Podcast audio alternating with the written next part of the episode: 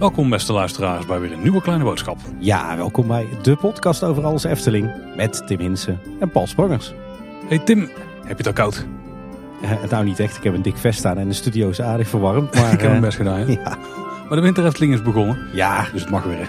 Fantastisch nieuws, hè? Ik, ik ben dol op de winter Efteling. Ja, we gaan het er vandaag uitgebreid over hebben uiteraard. En er komt nog veel meer Efteling nieuws langs. Ja, het waren twee uh, drukke weken qua Efteling nieuws. Absoluut. Het kwam aardig uh, uit de lucht vallen. Tenminste, we hadden het niet zien aankomen. Hè? Maar er uh, was een duveltje uit een doosje. Volgens mij in twee dagen tijd kwamen er ineens vier grote nieuwtjes naar buiten. Er waren heel veel uh, doosjes in ieder geval. Ja, dat was niet bepaald een uh, gespreide communicatieplanning. Nee. Zeg maar, Paul, moet je eigenlijk deze podcast nog wel maken? Zeker, Tim. Dat moeten we voor onze luisteraars doen. Hè? Nou, ja. Vooral voor onszelf eigenlijk. Maar... Nou, volgens mij zou je wel een aardige carrière switch kunnen maken. Want we hadden hier laatst een feestje. Ik weet niet of ik mag weggeven waar het voor was. Ja, dat mag je best doen. Het was vooral een feestje omdat we het leuk vonden om te geven. Maar...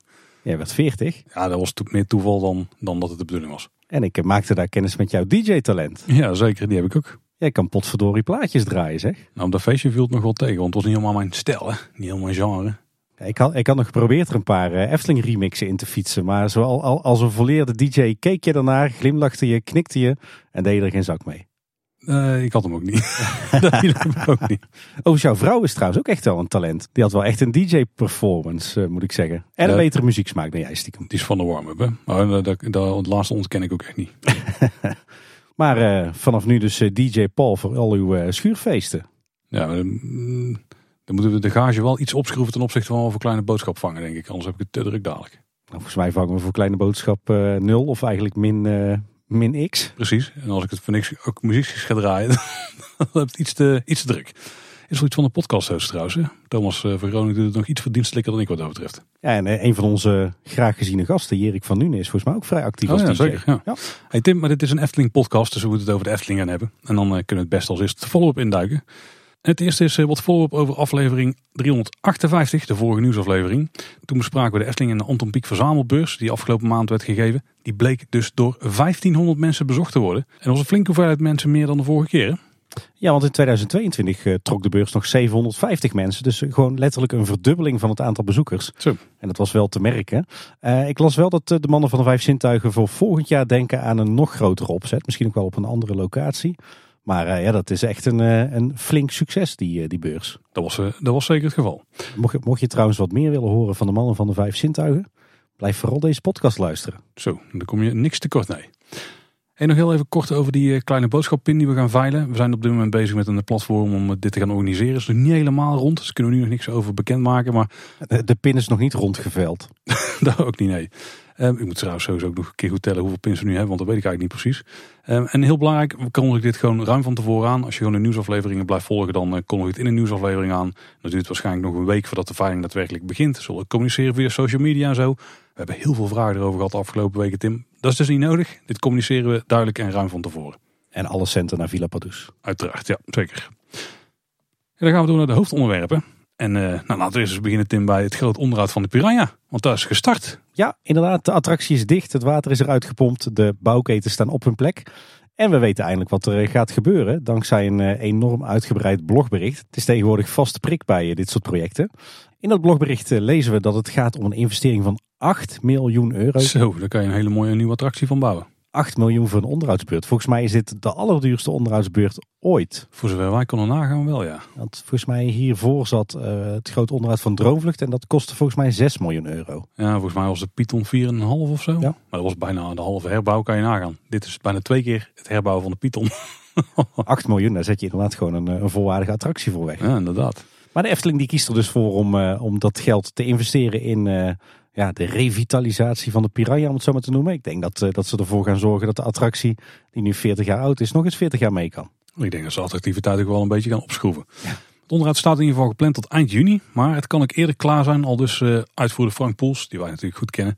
Dus hij hoopt dat het eerder klaar is. En ik zie het Efteling ook wel doen trouwens, want daar zien we wel vaker bij de lange onderhoudsbeurten. Dat het net wat vlotter gaat dan, uh, dan ze verwachten. Ze nemen er ook goed de tijd voor. Hè? Ik geloof dat de attractie bijna acht maanden dicht gaat. Ja, hè? Zeker. Ja. Ja. Nou, wat gaat er dan gebeuren? Het belangrijkste voor ons visueel is dat ze alle resterende rotspartijen gaan slopen. Nou, dat is inmiddels zelfs al gebeurd. Ik zag wat foto's uit de stoomtrein, waarbij je zag dat die grote rots aan het einde van de baan was gesloopt. Maar ik zag ook een, een luchtfoto voorbij komen, gemaakt door een drone. Uh, en als je die uh, goed in detail bekijkt, we zullen even een linkje in de show notes plaatsen naar die foto.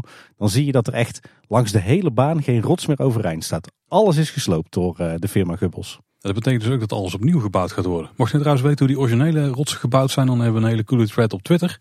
Van luisteraar Giertje vierenzestig. Die duikt even in de story van de rotsen zoals ze er ja, voorheen stonden, want ze zijn er niet meer. Maar we krijgen dus volledig nieuwe rotsen. De bouw daarvan die staat begin tweeduizend vierentwintig. En Karel Willem die heeft de rotsen ontworpen. Ja Tim, je kunt de rotsen gewoon ontwerpen hè? Nou, dat snap ik wel, want de rotsen die krijgen meer de vorm en structuur van rotsen uit Midden-Amerika. Natuurlijk het gebied waar de Piraña naar is gethematiseerd. Met meer detail erin en ook meer gelaagdheid. En van de tekeningen die Karel heeft gemaakt. Overigens Karel volgens mij hoofdontwerper onderhoud binnen de Efteling ja. op dit moment. Nou, hoofdontwerper revitalisatie. Ik vind dat een mooie term eigenlijk om erin te houden, dit soort projecten. Ja, hij geeft alle onderhoudsklussen een extra plusje mee. Um, maar van zijn schetsen hebben ze schaalmodellen gemaakt en uh, eigenlijk gewoon maquettes. En die vormen straks de leidraad voor de mensen in het veld die de rotspartijen gaan maken. En we gaan ook leuke details terugzien in die rotsen. Dus ook hier wordt het weer echt getweakt. Ik snap overigens wel waarom al die rotsen plat moesten. Want ik dacht dat het allemaal ja, uh, staalconstructies waren met, uh, met gaaswerk erop en na spuitbeton. Maar het blijkt dat het een soort dunne schaaldelen zijn, hè? Waarmee ze die oude rots hebben gemaakt. Een beetje tegen elkaar aangehangen zijn, wel een constructie eronder volgens mij. Ja, het is inderdaad wel een bijzondere constructie. Nogmaals, uh, check die thread op Twitter. En we krijgen nu inderdaad hier uh, ja, rotswerk zoals we dat de laatste tijd wel vaker hebben gezien. Hè, bij, uh, bij Roodkapje, bij Symbolica, bij de Indische waterlelies. Dus ik verwacht hier uh, flinke staalconstructies met heel veel betongaas uh, erop. En uh, daarna een flinke kwak spuitbeton. Nou, het zal je ook niet verbazen dat uh, nu de attractie zo lang dit gaat, ze ook de volledige buitengevel opnieuw gaan schilderen en wat nodig gaan herstellen. En dat is ook hard nodig, hè, want uh, hier en daar vallen flinke plakkaten stukwerk van de gevel af. Nou, nu is het op zich wel gunstig, want dan is het alvast gebeurd. Hoeven ze ja. zelf niet meer te doen. Ja, precies. Uh, ze gaan ook wat plaatselijke reparatie doen van het beton van de baan. En er vinden ook werkzaamheden plaats aan de voegen en de bootgeleiding. Dat zijn als het ware die staalconstructies langs de baan met houten planken erop en die draaiende tonnen. Hè, die de, de boot toch een beetje in de geul moeten houden. Nou, ze doen ook wat jaarlijkse onderhoudswerkzaamheden meteen, zoals het onderhoud aan die golfslagmachines die ze sowieso jaarlijks aanpakken. En dan misschien wel een van de grootste zaken. En ik denk ook stiekem dat hier het, nou in ieder geval een heel groot deel van het budget in gaat zitten. Ja. Ze gaan uh, de vier huidige pompen vervangen voor acht nieuwe pompen. Maar die zijn een uh, enorm stuk zuiniger. Uh, we hebben het even gecheckt hoe dat, dat dan precies zat. En de woordvoerder die zegt dat met deze nieuwe opstelling ze tien procent van de energie gaan besparen. En dat zou gelijk staan aan ongeveer vierendertig kilowatt. Wat gelijk staat aan zeventien straalkachels die je vol aan hebt staan. En dat is gruwelijk, want als je dus er even vanuit gaat dat tien procent aan energie bespaard gaat worden en dat er vierendertig kilowatt zou zijn. Dat betekent dus dat de volledige installatie driehonderdveertig kilowatt is aan ja. pompen. Reken even uit, hè? Dat is driehonderdveertig keer. Ja, je weet wat je voor kilowatt moet betalen tegenwoordig. Daar word je niet vrolijk van. Als je dan tien procent bespaart, dan is het die investering van miljoenen waarschijnlijk wel waard. Ja. Ik verwacht dat de Efteling wel een zakelijk tarief betaalt, hoor.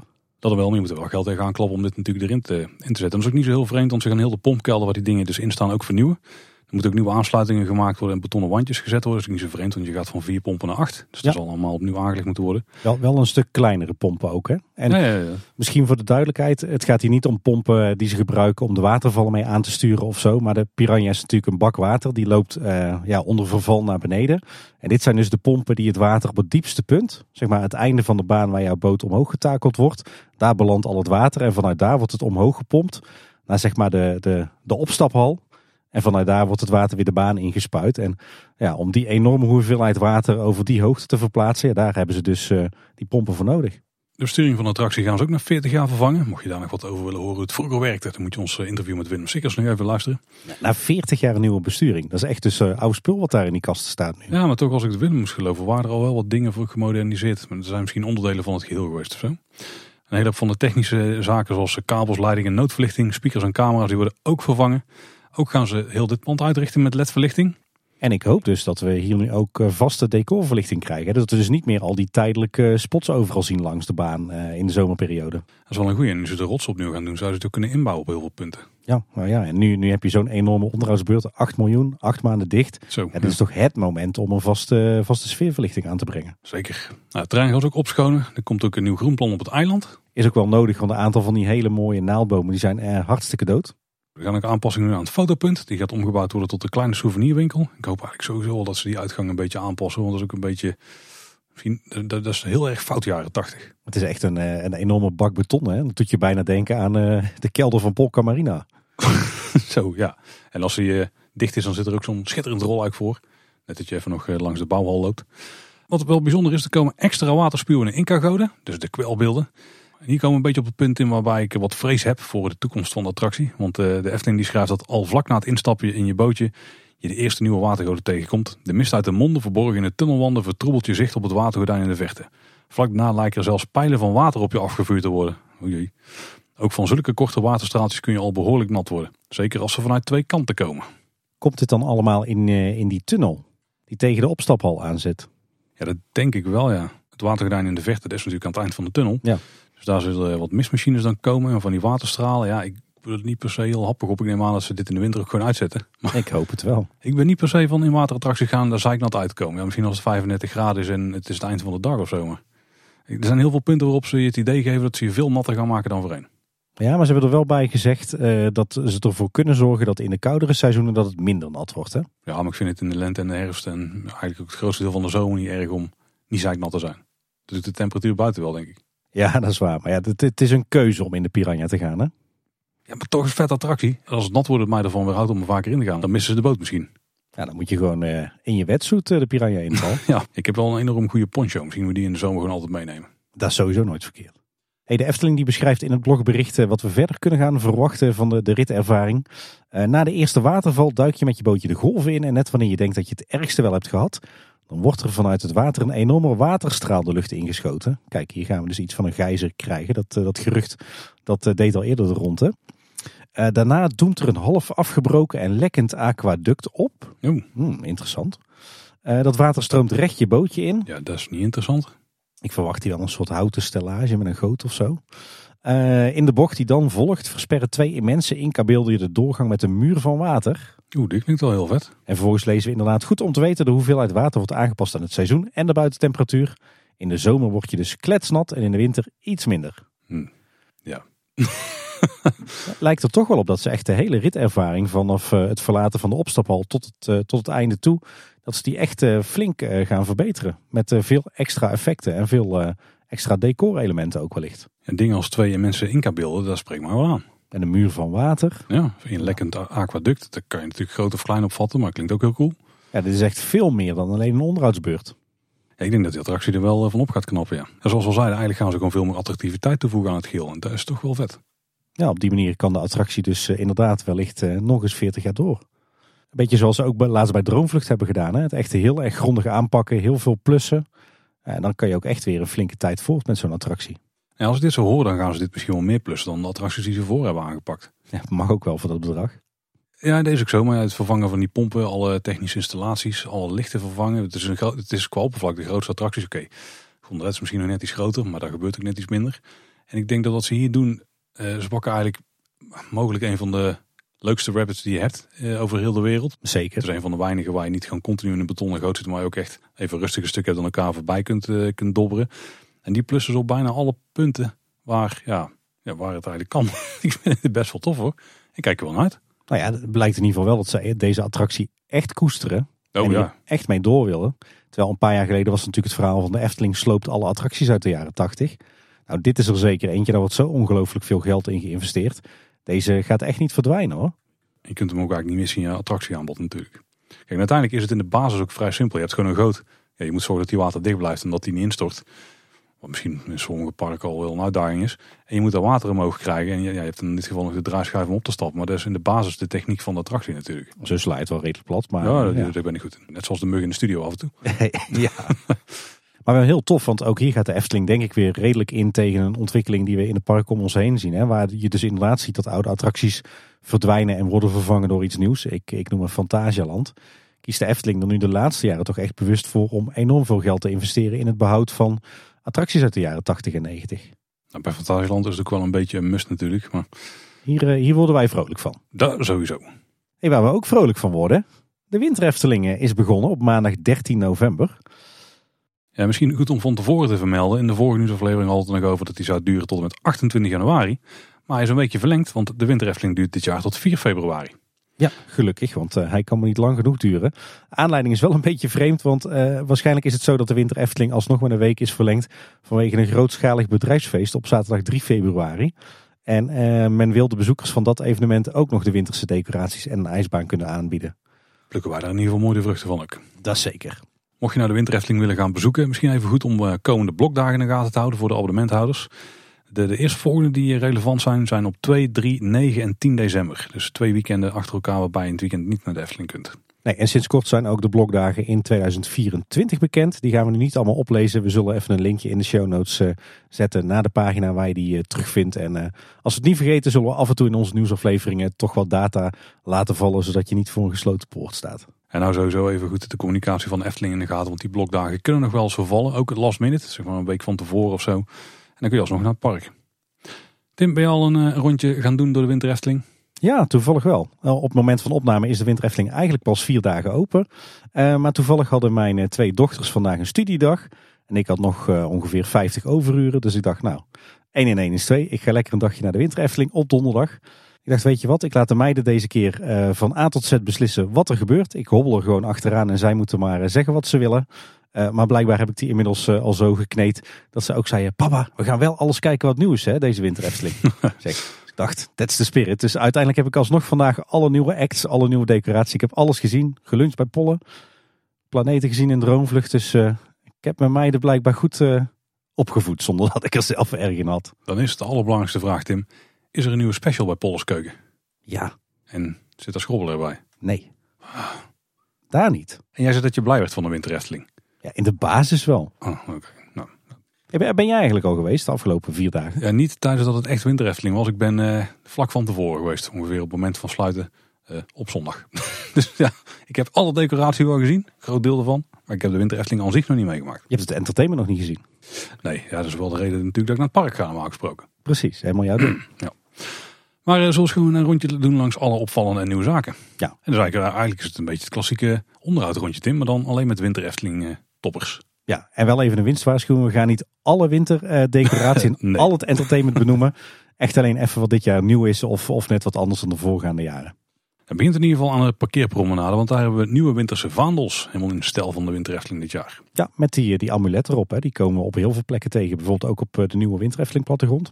En de producer heeft ook een schitterende nieuwe winterse outfit. Ja. Met meer blauwe tinten. En ook Pardijn zou volgens de blog een nieuwe winterse outfit hebben. Die hebben we nog niet gespot. Nee, Pardijn loopt alleen in het weekend rond. Hè. Ik heb Pardoes vandaag gezien. Echt een prachtige nieuwe jas met, uh, met ook een lekkere bontkraag. Dus die ziet er prachtig uit. En uh, die heeft het niet koud. Nee. Nou, we hebben natuurlijk de vlinders van Sanderen die we vinden op het Harthof.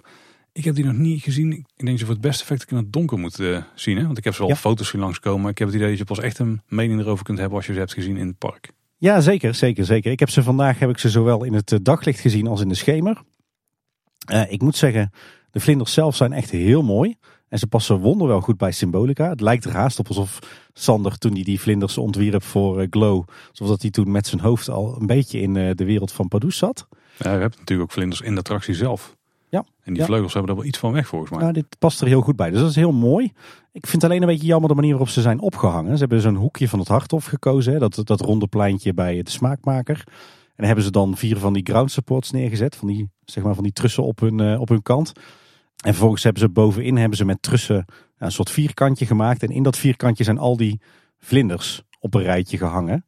En daardoor voelt het een beetje alsof het ja, een soort lichtinstallatie is. Wat het natuurlijk bij Glow ook echt was. Maar het voelt niet echt als een thema-element in de wereld van Symbolica of zo. Ja, wat ik dus in ieder geval van foto's misschien wat jammer vind is dat het, zo'n, het lijkt bijna zo'n strak plafond te zijn. Al die vlinders hangen op dezelfde hoogte. Ja. Er zit geen hoogteverschil. Zeg maar. Het, het nee. voelt iets minder speels dan dat dat kunnen zijn. Ja, nee, ja, dit is echt een, een installatie zoals het nu is neerge, neergezet in een hoekje. Ik had wat dat betreft mooier gevonden als we bijvoorbeeld op een aantal uh, hoeken in het plantsoen rond het, uh, het Harthof een aantal grote masten hadden gezet en daar staalkabels tussen hadden gespannen. Dus wel meer random over het plein. Ja, dat, ja, dat ze wat meer organisch naar boven het plein uh, zouden hangen. Dat, dat was echt uh, heel erg indrukwekkend en Uh, thematisch ook heel mooi geweest. En nu is het meer een soort gimmick. Maar de vlinders aan zich zijn heel mooi. En als we dan toch op het Harthof staan, Tim, dan uh, zien we natuurlijk het Paleis der Fantasie uh, aan de rechterhand van ons liggen. En daar uh, hangt weer het amulet op, net als vorig jaar. Ja. En vorig jaar ging er al een lasereffect overheen, maar dat hebben ze dit jaar uh, best wel uitgebreid. Want er zit ook een, een heel lichteffect nou bij, een uh, geluidseffecten op en uh, rondom Symbolica. En zoals ik al zei, een stuk indrukwekkender dan voorgaande jaren. En daardoor is het nu uh, nog meer complete showtje wat ze daarmee doen. Ja, dat ziet er een beetje uit alsof dat de tovertwinkels van Pardoes zich verplaatsen over het, het gebouw en het plein. Hè? Ja, op een gegeven moment dan gaat ook heel het allemaal net opgloeien. En dan krijg je een projectie over heel de voorkant van het ja. gebouw. Best wel vet hoor. Heel gaaf, ja. Dat voor elkaar te krijgen hebben ze hier en daar op de Pardoespromenade en uh, Harthof uh, wat uh, van die moving heads geplaatst en, uh, en speakers. Uh, en ik zag ook dat er het een en ander op het dak van Symbolica was gezet. Ik weet niet of dat ook voor deze, deze show is. Ja, volgens mij staat die laserprojector staat op het dak van Polles Keuken. Ja. Dus ik weet niet wat er dan daar op het dak staat. Nee, dat heb ik al geroepen. Dat is voor oud en nieuw, maar dat lijkt me een beetje aan de vroege kant. Dat is wel heel vroeg, ja. ja. Ik ben trouwens benieuwd of ze hiervoor ook wat inspiratie hebben opgedaan uh, tijdens de Spooknacht. Ja, misschien was Spooknacht al wel een soort proefje van de plannen die ze al hadden voor Symbolica. In ieder geval mooi om te zien wat je toch voor uh, ja, indrukwekkende shows voor elkaar kunt krijgen op dit plein met dat gebouw. Ja, voor projection mapping is uh, Symbolica een prima canvas. Ja, zeker. En we gaan even door naar een ander rijk. We gaan eh, niet naar Anderrijk, maar we gaan naar Ruigrijk. En de grootste nieuwigheid daar is uh, de snowglobe. Uh, die natuurlijk al vooraf was aangekondigd in uh, een van de blogs. En die snowglobes die worden gecommuniceerd als de sneeuwbol van Koning Winter. Op zich ook wat, uh, wat beter Nederlands natuurlijk. Die kun je ook vinden op het Ton van de Venplein. Wat wel tof is dat iedere sneeuwbol zijn eigen skyline in de achtergrond lijkt te hebben. En volgens mij is er een deurtje in waardoor je er doorheen kunt stappen. Dat mysterie is ook al opgelost. Ja. Daar hebben ze over nagedacht in ieder geval. Ja, de, de, aan de achterzijde van de sneeuwbol heb je een soort van schuifpui als het ware. Want dat ding is natuurlijk rondom van plexiglas. Maar die kun je aan de achterkant kun je openschuiven. Dan kom je in de sneeuwbol te staan. Dan heb je een soort klapdeurtjes. En dan kom je zeg maar voor de skyline te staan. En dan vlak voor je zit een grote rode knop. En als je daarop drukt, dan gaat de sneeuw in de sneeuwbol. Maar dan moet je wel het klapdeurtje weer even dicht doen, hè? Voor het effect in ieder geval. Ja, precies, precies, precies. En dan moet je zorgen dat er één iemand buiten staat voor de foto. Dat is ook wel handig, ja. ja, ja. Je hebt ze gezien in het echt, hè? Ja. Is het waar? Nou, ze zijn heel mooi uh, uitgevoerd, heel erg gedetailleerd. Het, voor mijn gevoel neigt het wel een beetje naar het, het protserige en het kitscherige. Een beetje Frozen vibes bijna. Um, maar ze zijn wel heel erg kwalitatief hoogwaardig uitgevoerd. En het is een heel mooi uh, fotomoment. Hè. En we weten dat tegenwoordig alles Instagrammable moet zijn.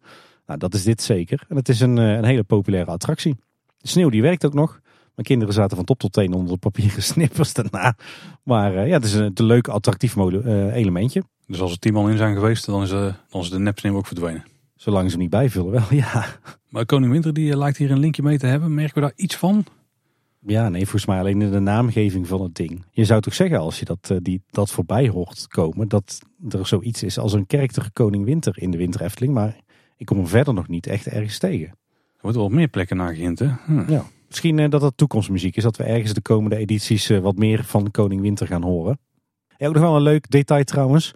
Uh, de sneeuwbollen die we dus vinden op het Ruigrijkplein en op het Ton van de Venplein... kom je ook tegen in de etalages van Efteldingen dit jaar. Als van die twee D cut-outs. Ja, ja, inderdaad. Ja. Maar wel helemaal in dezelfde stijl. We gaan eens in Reizenrijk kijken. Nou, daar hebben we natuurlijk Carnaval Festival staan waar Pjotter uit ontsnapt is. En die vinden we nu op veel meer plekken. Ja, we hadden er drie in een boom hangen. Hè? Een heel tof uh, beeldmerk. Uh, zo tof dat hij uh, dat inmiddels een, uh, een eigen pin heeft. De Winter Efteling pin ja. van dit jaar. Ja. Maar er zijn er nu in totaal zes extra... Dus er was budget voor dit jaar. Uh, vijf zitten er verspreid over de voorgevel van Carnaval Festival. Met name rond uh, de hoed van de directeur. En er zit er ook nog eentje in de etalage van Jokies Wereld. En die is wel uberschattig. Want die zit dus in de etalage met zijn neus tegen het glas gedrukt. Oh ja. En zijn, zijn neus van sneeuw is dus ook echt plat gedrukt, zeg maar. Echt superleuk gedaan. Huh. Ja, en Pjotter is... enorm populair. En natuurlijk onder de Efteling-liefhebbers, maar ook onder de normale bezoekers. Een superleuk, schattig karaktertje. En heel tof natuurlijk die link met Carnaval Festival. Uh, je zou bijna zeggen, wordt het niet eens tijd voor een eigen merchandise-lijn? Ja, hij heeft zijn eigen pin inmiddels natuurlijk. En ik begrijp dat je hem ook kunt winnen als prijs bij de Warme Winterweide. Heel tof dat je net als uh, van de zomer op het zomerstrand... dat je echt gethematiseerde prijzen kunt winnen inderdaad. Ik kan me voorstellen dat bijvoorbeeld uh, kerstballen met Pjotter erop of uh, t-shirts gewoon natuurlijk. Er was simpelere items dat die ook wel, uh, wel gretig aftrek zouden kunnen vinden. Ja. ja, het is echt een schot in de roos, uh, Pjotter. Dat is ook wel een bijzonder element bij Jokies Wereld. Naast Pjotter vinden we daar ook uh, ja, als het ware sneeuwballen die tegen de gevels zijn gegooid. Helaas geen echte drie D sneeuwballen, maar het zijn eigenlijk een soort stickers die ze op de gevel en de ramen hebben geplakt. Nog niet helemaal de uitvoering die je zou wensen, maar het is een, uh, een goed begin. Ja, en dan Tim, dan draaien we de Warme Winterweide op. En uh, dan komen we natuurlijk eerst door die nieuwe poort. Nou ja, Warme Winterweide, meer het Warme Winterpleintje. Ja, wel hè? Ja, of Warme Winterplein. Zo klein is het eigenlijk niet. En we komen in ieder geval door die nieuwe poort. Die, uh, die heeft dezelfde stijl als die snowglobes. Ja, inderdaad. Dus het lijkt een beetje de, de huisstijl te worden. We zien die stijl namelijk ook terug bij een aantal overkappingen op het, uh, het Warme Winterplein. Um, ja, een beetje de verschillende blauwtinten, lichtblauw, donkerblauw en, uh, en goud. Met uh, een heleboel... Uh, krullen erin eigenlijk. Afgaand op de foto's vind ik het er nog vrij hard blauw voor uh, bij de Efteling. Ja, eigenlijk geldt er precies hetzelfde voor als voor, als voor de, de sneeuwbollen. Het is op zich heel mooi uitgevoerd in goede, degelijke materialen met heel veel oog voor detail. Maar het neigt wel heel erg naar protserig hoor. Te, te veel eigenlijk voor Efteling. Net iets te. Ja, maar wel allemaal heel goed gedaan. Mooie poort, inderdaad hele mooie tenten waar je dus onder kunt, uh, kunt schuilen. En die zijn in dezelfde stijl ook uitgewerkt hè, die doeken. Ja, ja, ja. Heel, heel netjes gedaan. Hier geen standaard stretchtenten uit de catalogus. Onder die tenten, het zijn er twee in totaal, uh, vind je heel veel picknicktafels waar je kunt eten en drinken. Uh, en los van het feit dat het doek helemaal is, uh, is uitgevoerd in die, uh, die nieuwe stijl, uh, staan er ook uh, hele mooie gedetailleerde pironnen op. Hey. Daar heb je hem weer. Daar is hij. Er is ook een uh, schitterend lichtplan uitgevoerd. Hè? Als je dit vanuit de pagode ziet, ziet het toch wel heel vet uit. Ja, heel gaaf. Met een hoop paars, blauw en groen tinten. Ja. En dan hoor ik het, Tim. En dan gaat ons hart toch wel licht sneller kloppen. Zeker. Want er is een Schrobbelair Coffee Special. Jazeker. Heb je die al getest? Nee, nee. Ik denk, ik ga niet. Als ik in mijn eentje met de kinderen ben, ga ik niet aan de drank. Uh... Dat is misschien niet de allerbeste optie. En er lijkt ook een uh, nieuwe leverancier neergestreken te zijn op de Warme Winterweide. Want je kunt daar voortaan uh, kei lekker Brabantse worstenbroodjes krijgen. Ja, volgens mij is kei lekker is het merk, geloof ik. Ik uh, ben er niet mee bekend, maar een specifieke worstenbroodjeskraam. Ja, ja, volgens mij is het uh, die grote zeecontainer waar, waarvanuit ze op het zomerstrand ijsjes verkochten, ijsjes verkochten ja. en, uh, en koffie. Daar verkopen ze nu naar Brabantse worstenbroodjes. Brabantsche uh, schrijven ze zelf. In vier varianten. Uh, de traditionele Brabantse worstenbroodje. Een vegan variant. Een sambal variant. En een kalfs variant. En Zo. ik uh, heb me vandaag gewaagd aan het worstenbroodje sambal. En die is inderdaad kei lekker. En ook kei heet, kei pittig. Ja, hij is wel lekker. Uh, okay. Ja, hij is uh, goed gekruid. Ja. En nu we het ook over de horeca hebben, misschien even kort in de rest van het park kijken. Want we vinden een paar nieuwe specials voor de winter. Dus kun je een chocomel met hazelnoot krijgen. Is er een winterse wafel met kers en slagroom verkrijgbaar. Maar ook de classics stroopwafels, kaneelbroodje en glühwein zijn weer verkrijgbaar. Er zijn drie varianten loaded fries. En er zijn dan de seizoenspannenkoeken, Tim. En weet jij welke daar zijn? Jazeker, ik heb opgelet vandaag tijdens lunch. Uh, er zijn twee hartige pannenkoeken. De seizoenspannenkoek met uh, de portobello. Mm-hmm. Grote champignon, zeg maar. Goed, ja, dat is een goede omschrijving. En een hoop hartige dingen. Ik uh, heb me er niet aan gewaagd. Er is ook een soort caprese seizoenspannenkoek. Dus met uh, mozzarella en pesto en, en tomaat. Typisch winters, ja. En, en uh, de nieuwe zoete seizoenspannenkoek is een soort van apfelstrudel. Oh. Een seizoenspannenkoek. Oh, dat klinkt eigenlijk wel goed. Nou, die had ik dus. Want ik dacht ook dat die goed klonk. Maar okay. Het is een beetje een, een opgevouwen pannenkoek met... Appel erin. Appelmoes met daarin stukjes appel en rozijn. En daarboven overeenigt een soort ja, bladerdeegkrumbel. Een bekertje slagroom. En ja, het, la- het laatste heb ik laten liggen. Ik, terwijl ik ben echt niet van dingen laten liggen. Ik weet niet wat het was. Het lijkt wel mascarpone karamel zeezout. Jij zit me heel glazig aan ja. te kijken. Nou, dat dacht ik ook toen ik het proefde. Dus die heb ik aan de kant geschoven. Terwijl normaal gezien lik ik mijn bord af. Dus uh, nee, de volgende keer ga ik toch weer gewoon voor een, uh, een appel, kaneel, rozijnenpannenkoek of zo bij uh, Pollen. Hoe kun je van het hoogtepunt bij Pollens keuken ooit, de Schrobbelair pannenkoek, afzakken naar dit? Ik uh, weet het niet. Nou, afzakken, sommige mensen zullen het misschien heel lekker vinden smaken. Maar toen je het me initieel voorstelde, toen klonk het heel goed in. Maar ik denk dat ik hem links ga laten liggen. Ik had er uh, wat, uh, wat moeite mee en dat heb ik anders nooit met pannenkoeken. Dus uh, hm, nou ja. Er zijn ook uh, verschillende merchandise items te verkrijgen. Dus naast onder andere die pin hebben we ook een uh, Pjotter sleutelhanger. Dus de merchandise lijn is wel enigszins al aan het uitbreiden. Scherp geprijsd. Uh, er is ook een lepel verkrijgbaar, de Winter Efteling lepel. En natuurlijk de trui en de huishokken die we de vorige keer al hebben besproken. Met die glow in the dark opdruk van de Hemelburgten. Kerstballen, uitgesneden in hout onder andere met de silhouet van draak Etna. De gevel van Symbolica en de schachttoren van Baron achttien achtennegentig. Een heel mooi souvenir. En uh, eindelijk dit jaar uh, de wintermok met een schaatsende klein duimpje. Die natuurlijk al beloofd was voor de vorige winter Efteling. Oh, verrek ja. Zo, dat was ik alweer vergeten, ja. En Tim, jij bent er al geweest. Ik heb het alleen van een afstandje kunnen bekijken, nog en op foto's. Maar de Warme Winterweide, hoe bevalt het? Uh, oké. Okay. Dat, dat was een lange... Uh... Ja, het is oké. Okay, het uh, Warme Winterplein. Maar heel eerlijk, ik vond de, de vorige Warme Winterweide een stuk sfeervoller wel.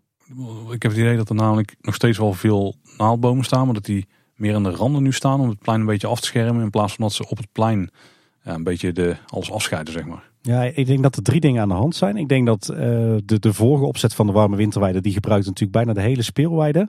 Die was wat langgerekter en die had een aantal uh, verschillende ingangen. En daardoor was er een beetje, ja, met een moeilijk woord, coulissenwerking. Mm-hmm. Dus je zag niet meteen het hele oppervlak. Maar het was, ja, achter iedere bocht kwam je weer op een nieuw gedeelte van, het, uh, van de Warme Winterweide. Dat heb je nu niet. Je komt nu binnen vanaf het Carnaval Festivalplein. En je ziet in één keer ja, de hele Warme Winterweide. Wat eigenlijk gewoon een rechthoek is. Wat allemaal heel erg symmetrisch. Uh, je mist wel heel erg, vind ik, uh, de houtsnippers. Ondanks dat dat niet altijd even praktisch was misschien. Nou, ze, ze zijn er wel, maar ze liggen niet meer overal. Nee, je zit, je zit met name tegen die, ja, toch die klinkers aan te kijken en die halfverharding. En ze moeten ook uitkijken, vind ik, dat het niet te veel een rommeltje wordt. Want voorheen had, was het best wel nou, mooi als één geheel uitontworpen. Hè, met de blokhutten en de houtsnippers en de kerstbomen. Mm. En nu zie je toch, um, je hebt al allerlei verschillende soorten verharding die niet echt bij elkaar past. Je hebt uh, de zomerse blokhutten die ze in bruin hebben geschilderd. Je hebt die... Ja, toch best wel lelijke spelletjeskramen. Uh, dan heb je weer zo'n zeecontainer waar ze dan weer uh, die worstenbroodjes uit verkopen. Het wordt een beetje kakofonie van van alles en nog wat. Ja, dat prieeltje hebben we natuurlijk ook nog in het midden. Ja, waar ze inderdaad. De optredens onder doen. Het ja. nieuwe podiumpje inderdaad, met dat, dat prieel erop. Dus ja, het, ja, er zit minder, minder echt één lijn in. Wat je wel heel erg had op de Warme Winterweide. En daardoor ja, voelt het wat meer, denk ik, als los zand. Ik ben ook benieuwd hoe ik het zelf ga ervaren. Omdat ik eh, dus juist een beetje de rommeligheid... tenminste. Nu kom je dus, als ik goed begrijp, het plein op en uh, je weet gewoon wat je krijgt. Ja. En dat miste de vorige keer wel, vond ik. Want je had dus, je kon niet eens goed zien dat je kon schaatsen. Dan moest je echt uh, even gaan ontdekken dat dat nog was. Zo hopelijk wordt de schaatsbaan daardoor ook beter gevonden. Dus ik ben wel benieuwd hoe, uh, hoe dat gaat overkomen. Maar ik denk dat ik wel snap wat jij bedoelt, ja, van het, wat ik ervan heb gezien. Eigenlijk is het nu gewoon het, het zomerstrand met een wintersausje. Ja, en misschien leent uh, het symmetrische, symmetrische basis die ze eigenlijk hebben gecreëerd afgelopen zomer... Leent ze die voor zo'n Carnaval Festival zomerstrandachtige ding wel en hier wel minder. Kijk, en het is nog steeds een hele leuke verblijfsplek. Hè? Wij hebben er, hebben er vandaag ook een uur doorgebracht. We hebben Pinocchio en V D V gezien. We hebben worstenbrood gegeten, kaneelbroodjes gegeten, koffietje gedronken, souvenirs gekeken.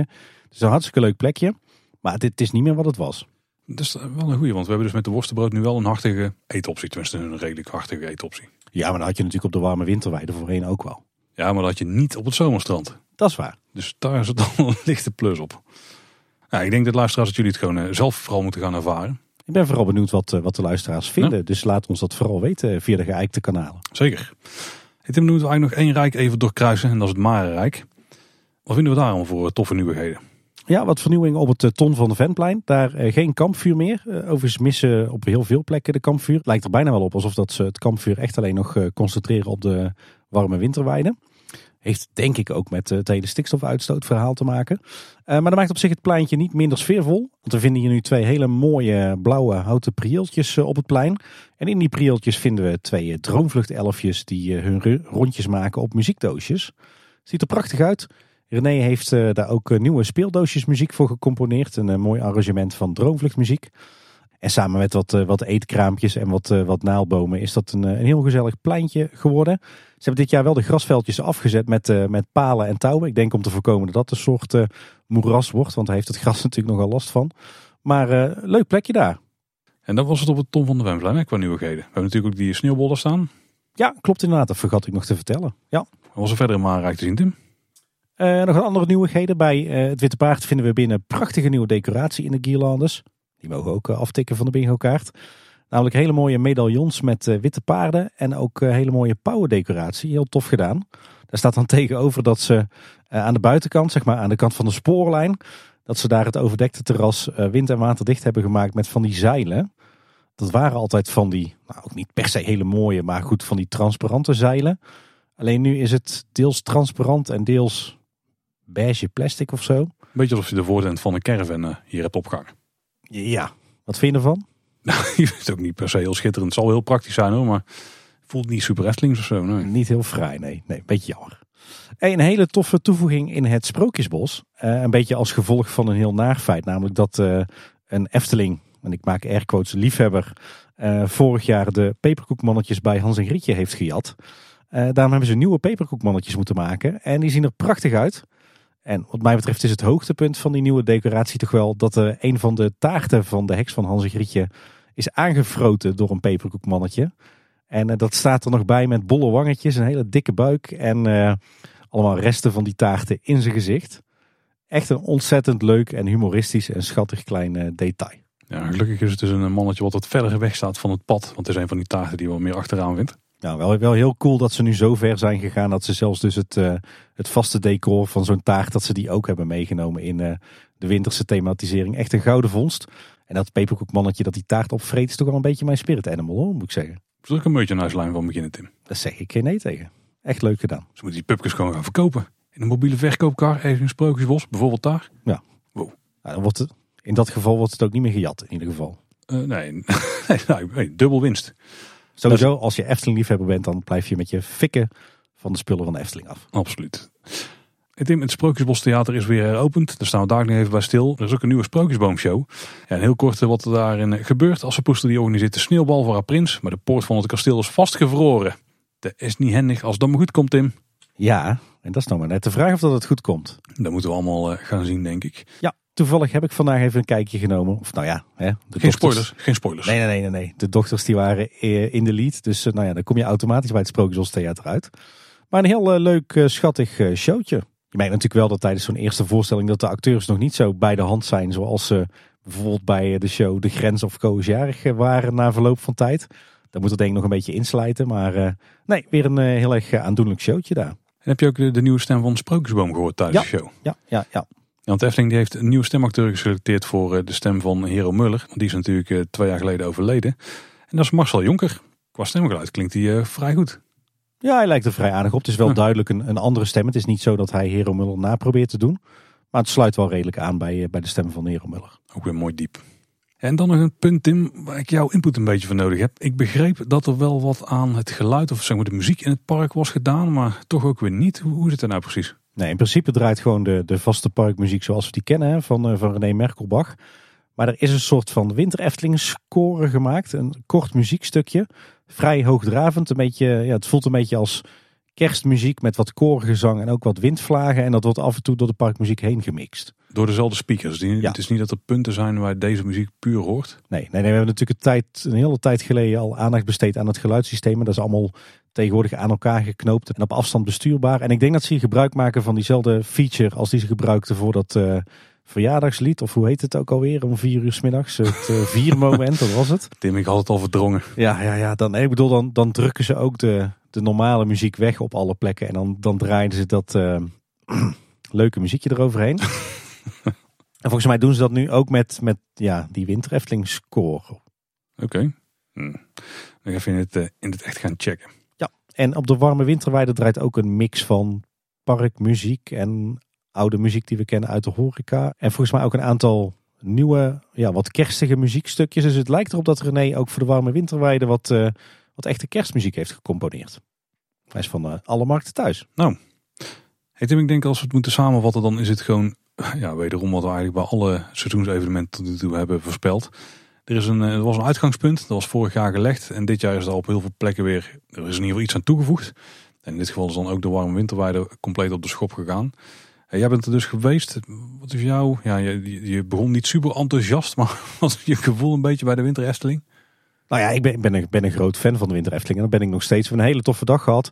Het staat er allemaal prachtig bij. En het, uh, het kwaliteitsniveau van de decoraties is over het algemeen heel hoog. Ja, wat jij zegt, er is echt weer voortgebouwd, voortgeborduurd op wat, wat er vorig jaar allemaal is toegevoegd. Je vindt in de Efteling tegenwoordig uh, niet meer winterdecoraties die je overal zou kunnen vinden. Alles is gewoon echt dedicated Efteling en vaak ook met een link naar uh, het Rijk of de attracties waar het zich bevindt. Dus dat is goed. Ja, toch twee, denk, twee puntjes van aandacht. Ze moeten uitkijken dat het niet te protserig wordt, hè, wat je nu ziet bij de, de, de sneeuwbol en de, en de poort van de Warme Winterweide. Het is, uh, Winter Efteling is uh, geen Disney. En geen Frozen. en uh, ja, de Warme Winterweide. Ik vond hem vroeger sfeervoller. Moet, zo, moet nog zijn charme vinden. Ja, ja, ja. Maar goed, in, in de basis uh, ben ik nog altijd uh, grote Winter Efteling liefhebber. En ik ben blij dat het weer Winter Efteling is. Ook weer wat uh, toffe nieuwe ant- uh, entertainment acts. Wat nieuwe merchandise, wat nieuwe horeca items. Dus uh, wat willen we nog meer? Een heerlijk uh, seizoensevenement. Ik wil schrobbelen en pannenkoeken, Tim. Nou ja, wie weet uh, wat we volgend jaar terugkrijgen. Ja, misschien wisselen ze nog gauw even in januari zo'n ding erin, hè? Ik zeg daar wederom geen nee tegen. Mogen ze die uh, champignon naar buiten knikkeren? En dan gewoon een schrobbelen en pannenkoek terug. Hoppatee. Jij zegt uh, verstandige dingen, Paul. Sta ik niet persoonlijk bekend tussen, dankjewel. Nou, en wat bleek trouwens toen wij de plattegrond bestudeerden van de Winter Efteling? Blijkbaar heeft de Efteling een nieuw rijk. Ja. want er zagen een versie van de plattegrond waar de Rijk op waren aangeduid. Maar uh, daar bleek ook een vaandeltje te staan over het Sprookjesbos heen. Met Sprookjesbos erop. Ja, en ik dacht in eerste instantie van, oh, dat is gewoon meer een, een grafisch dingetje. Maar uh, er hebben wat mensen navraag gedaan bij de Efteling. En het is inderdaad een, een bewuste aanpassing die te maken heeft met uh, wayfinding, zoals dat dan in uh, goed Nederlands heet. Dus dat mensen gewoon de weg niet kwijtraken, of in ieder geval kunnen vinden. Precies, en de Efteling die schrijft erover: uit onderzoek is gebleken dat gasten het Sprookjesbos als een apart gebied ervaren. Oké. Okay. En dit ook graag op die manier terugzien. Het is geen los rijk, het is een losstaand immersief gebied dat aan het Marerijk hangt. Ja. Nou, over vaag verhaal gesproken.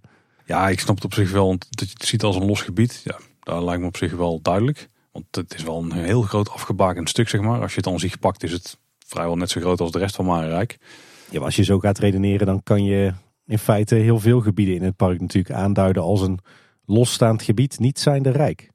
Ja, dat wordt dadelijk met het Huiverwoud bijvoorbeeld wel interessant. Dat is niet zo groot in vergelijking, maar ik denk dat daardoor een beetje komt, hoor. Zouden ze hier gewoon stapsgewijs toch van die rijke indeling afgaan en gewoon steeds meer naar uh, die zeventien themagebieden gaan die wij zelf uh, ontwaren binnen de Efteling? Nee, dat denk ik niet. Dat kunnen ze niet op dit niveau in ieder geval doen, want dan wordt het weer te rommelig en dan kan je weg alsnog niet winnen. Dus dat schiet niet op. Ik vind het, ik vind het sowieso nogal rommelig, toch? Nee, ik vind het eigenlijk wel. Uh, ik snap wel dat ze het doen op deze manier, want nogmaals, als je het Sprookjesbos pakt en je projecteert het op alle andere gebieden, dan is het vergelijkbaar qua grootte. Maar je hebt nu vijf rijken en het Sprookjesbos. Ja, nou, daar maakt er geen zak uit. De rijken zijn gewoon namen met, een, met het woordje rijk erachter. Ja, maar dan is het Sprookjesbos is toch gewoon een attractie of een gebied in het Marerijk? Nee, maar het Sprookjesbos bestaat ook uit meerdere attracties natuurlijk. Hè? Als je alle sprookjes individueel ja, ziet. Ja, ja, het Lavelaar ook. Het heeft twee horecapunten en het heeft toiletten. Ja, ach, wat maakt het eigenlijk ook uit? Oh, overigens heeft de Efteling daarom bewust voor gekozen om het Sprookjesbos de kleur lichtgroen te geven en het Marerijk donkergroen. Want dan snap je dat het Sprookjesbos dus ook nog onder het Marerijk valt. Nou, die had ik dan uh, niet door. Dat is een beetje een vergezochte verklaring. Ik snap wel waar het vandaan komt, maar ja, dat zal het niet per se over doen. Uh, wat trouwens ook nog wel uh, interessant is, is dat ze nu Fabula officieel bij Fantasierijk hebben gevoegd. Um, de reden is dat uh, Fabula enkel te betreden is vanaf nu vanuit Fantasierijk. Dus ja, daarom is daar ook onderdeel van. Maar ik dacht me te kunnen herinneren dat dit heel eerder het geval was geweest. Dat uh, de verantwoordelijkheid van uh, Fabula onder Fantasierijk viel. Ook omdat de entree natuurlijk tot in ieder geval het restaurant en de speelwereld, die ligt aan de Pardoespromenade. Nou, volgens mij is, is Fabula gewoon heel vaak op en in gepingeld tussen Anderrijk en uh, Fantasierijk. Geen enkel rijk wil dat eigenlijk hebben. Daar komt het gewoon op neer. Je had overigens ook voor het kinderspoor. Hè? Dat is de ene keer ook van Ruigrijk en dan weer Reizenrijk en dan weer Ruigrijk en dan weer Reizenrijk. Volgens mij is het kinderspoor thematisch nog steeds Reizenrijk, maar organisatorisch Ruigrijk en daardoor wordt het af en toe ook thematisch Ruigrijk. Het is dat er een dienstpaadje ligt, weten wij, hè, zodat je iets sneller naar de oude tuffer kunt vanuit daar, maar anders wordt het eigenlijk gewoon nergens bij. Ook zijn eigen rijk, Tim. Het trap je eigen kapot rijk. Ja, en maken we dan dat vaandeltje dan roze, dat dan iedereen snapt dat het uiteindelijk wel bij Ruigrijk hoort? Dat is de enige oplossing, denk ik, ja. We zijn eruit. Of bordeauxrood, echt heel diep bordeauxrood. Oeh, daar ben ik wel fan van. Want dan is het ook weer een donkerdere versie van het. Uh, nou ja, oké. Okay. Ik denk niet dat wij de rijkindeling moeten gaan regelen binnen de Efteling. De Efteling is in ieder geval lekker aan het husselen met uh, de interne grenzen. Absoluut. Overigens een leuk bijeffect is wel dat het uh, wachttijdinformatiebord uh, uh, op de Pardoespromenade, dat de schermen een nieuwe indeling hebben gekregen. Met wat kleinere le- lettertjes, uh, maar wel veel meer informatie dan voorheen. Je vindt er nu bijvoorbeeld ook uh, de showtijden van de verschillende shows. Ja. Wat heel erg praktisch is. Alles staat ook voortaan Uh, op die twee schermen, dus het wisselt niet meer. Het is allemaal wat duidelijker leesbaar. Hebben ze goed gedaan. Ja, dan ook nieuws over openingsdata van de twee grote projecten die plaatsvinden in de Efteling op dit moment. Dan laten we Piraña even buiten beschouwing. Ook een heel groot project uiteraard. Maar uh, Danse Macabre en Efteling Grand Hotel, daar hebben we iets meer duidelijkheid gekregen rondom de openingsdata. Uh, bij Efteling Grand Hotel is hier wat uitgesteld.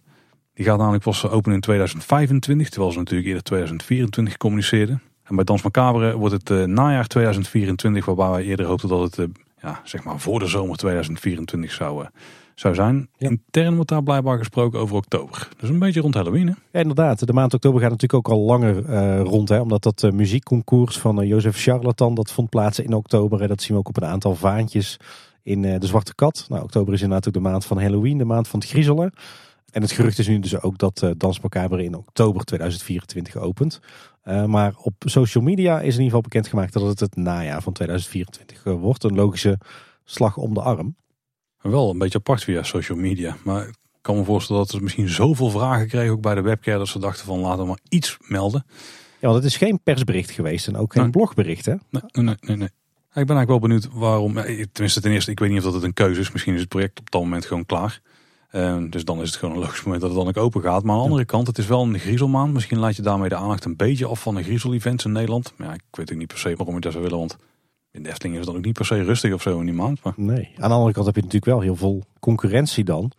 Met name juist bij je doelgroep. Het is al zoveel te doen in oktober rond Halloween en rond griezelen.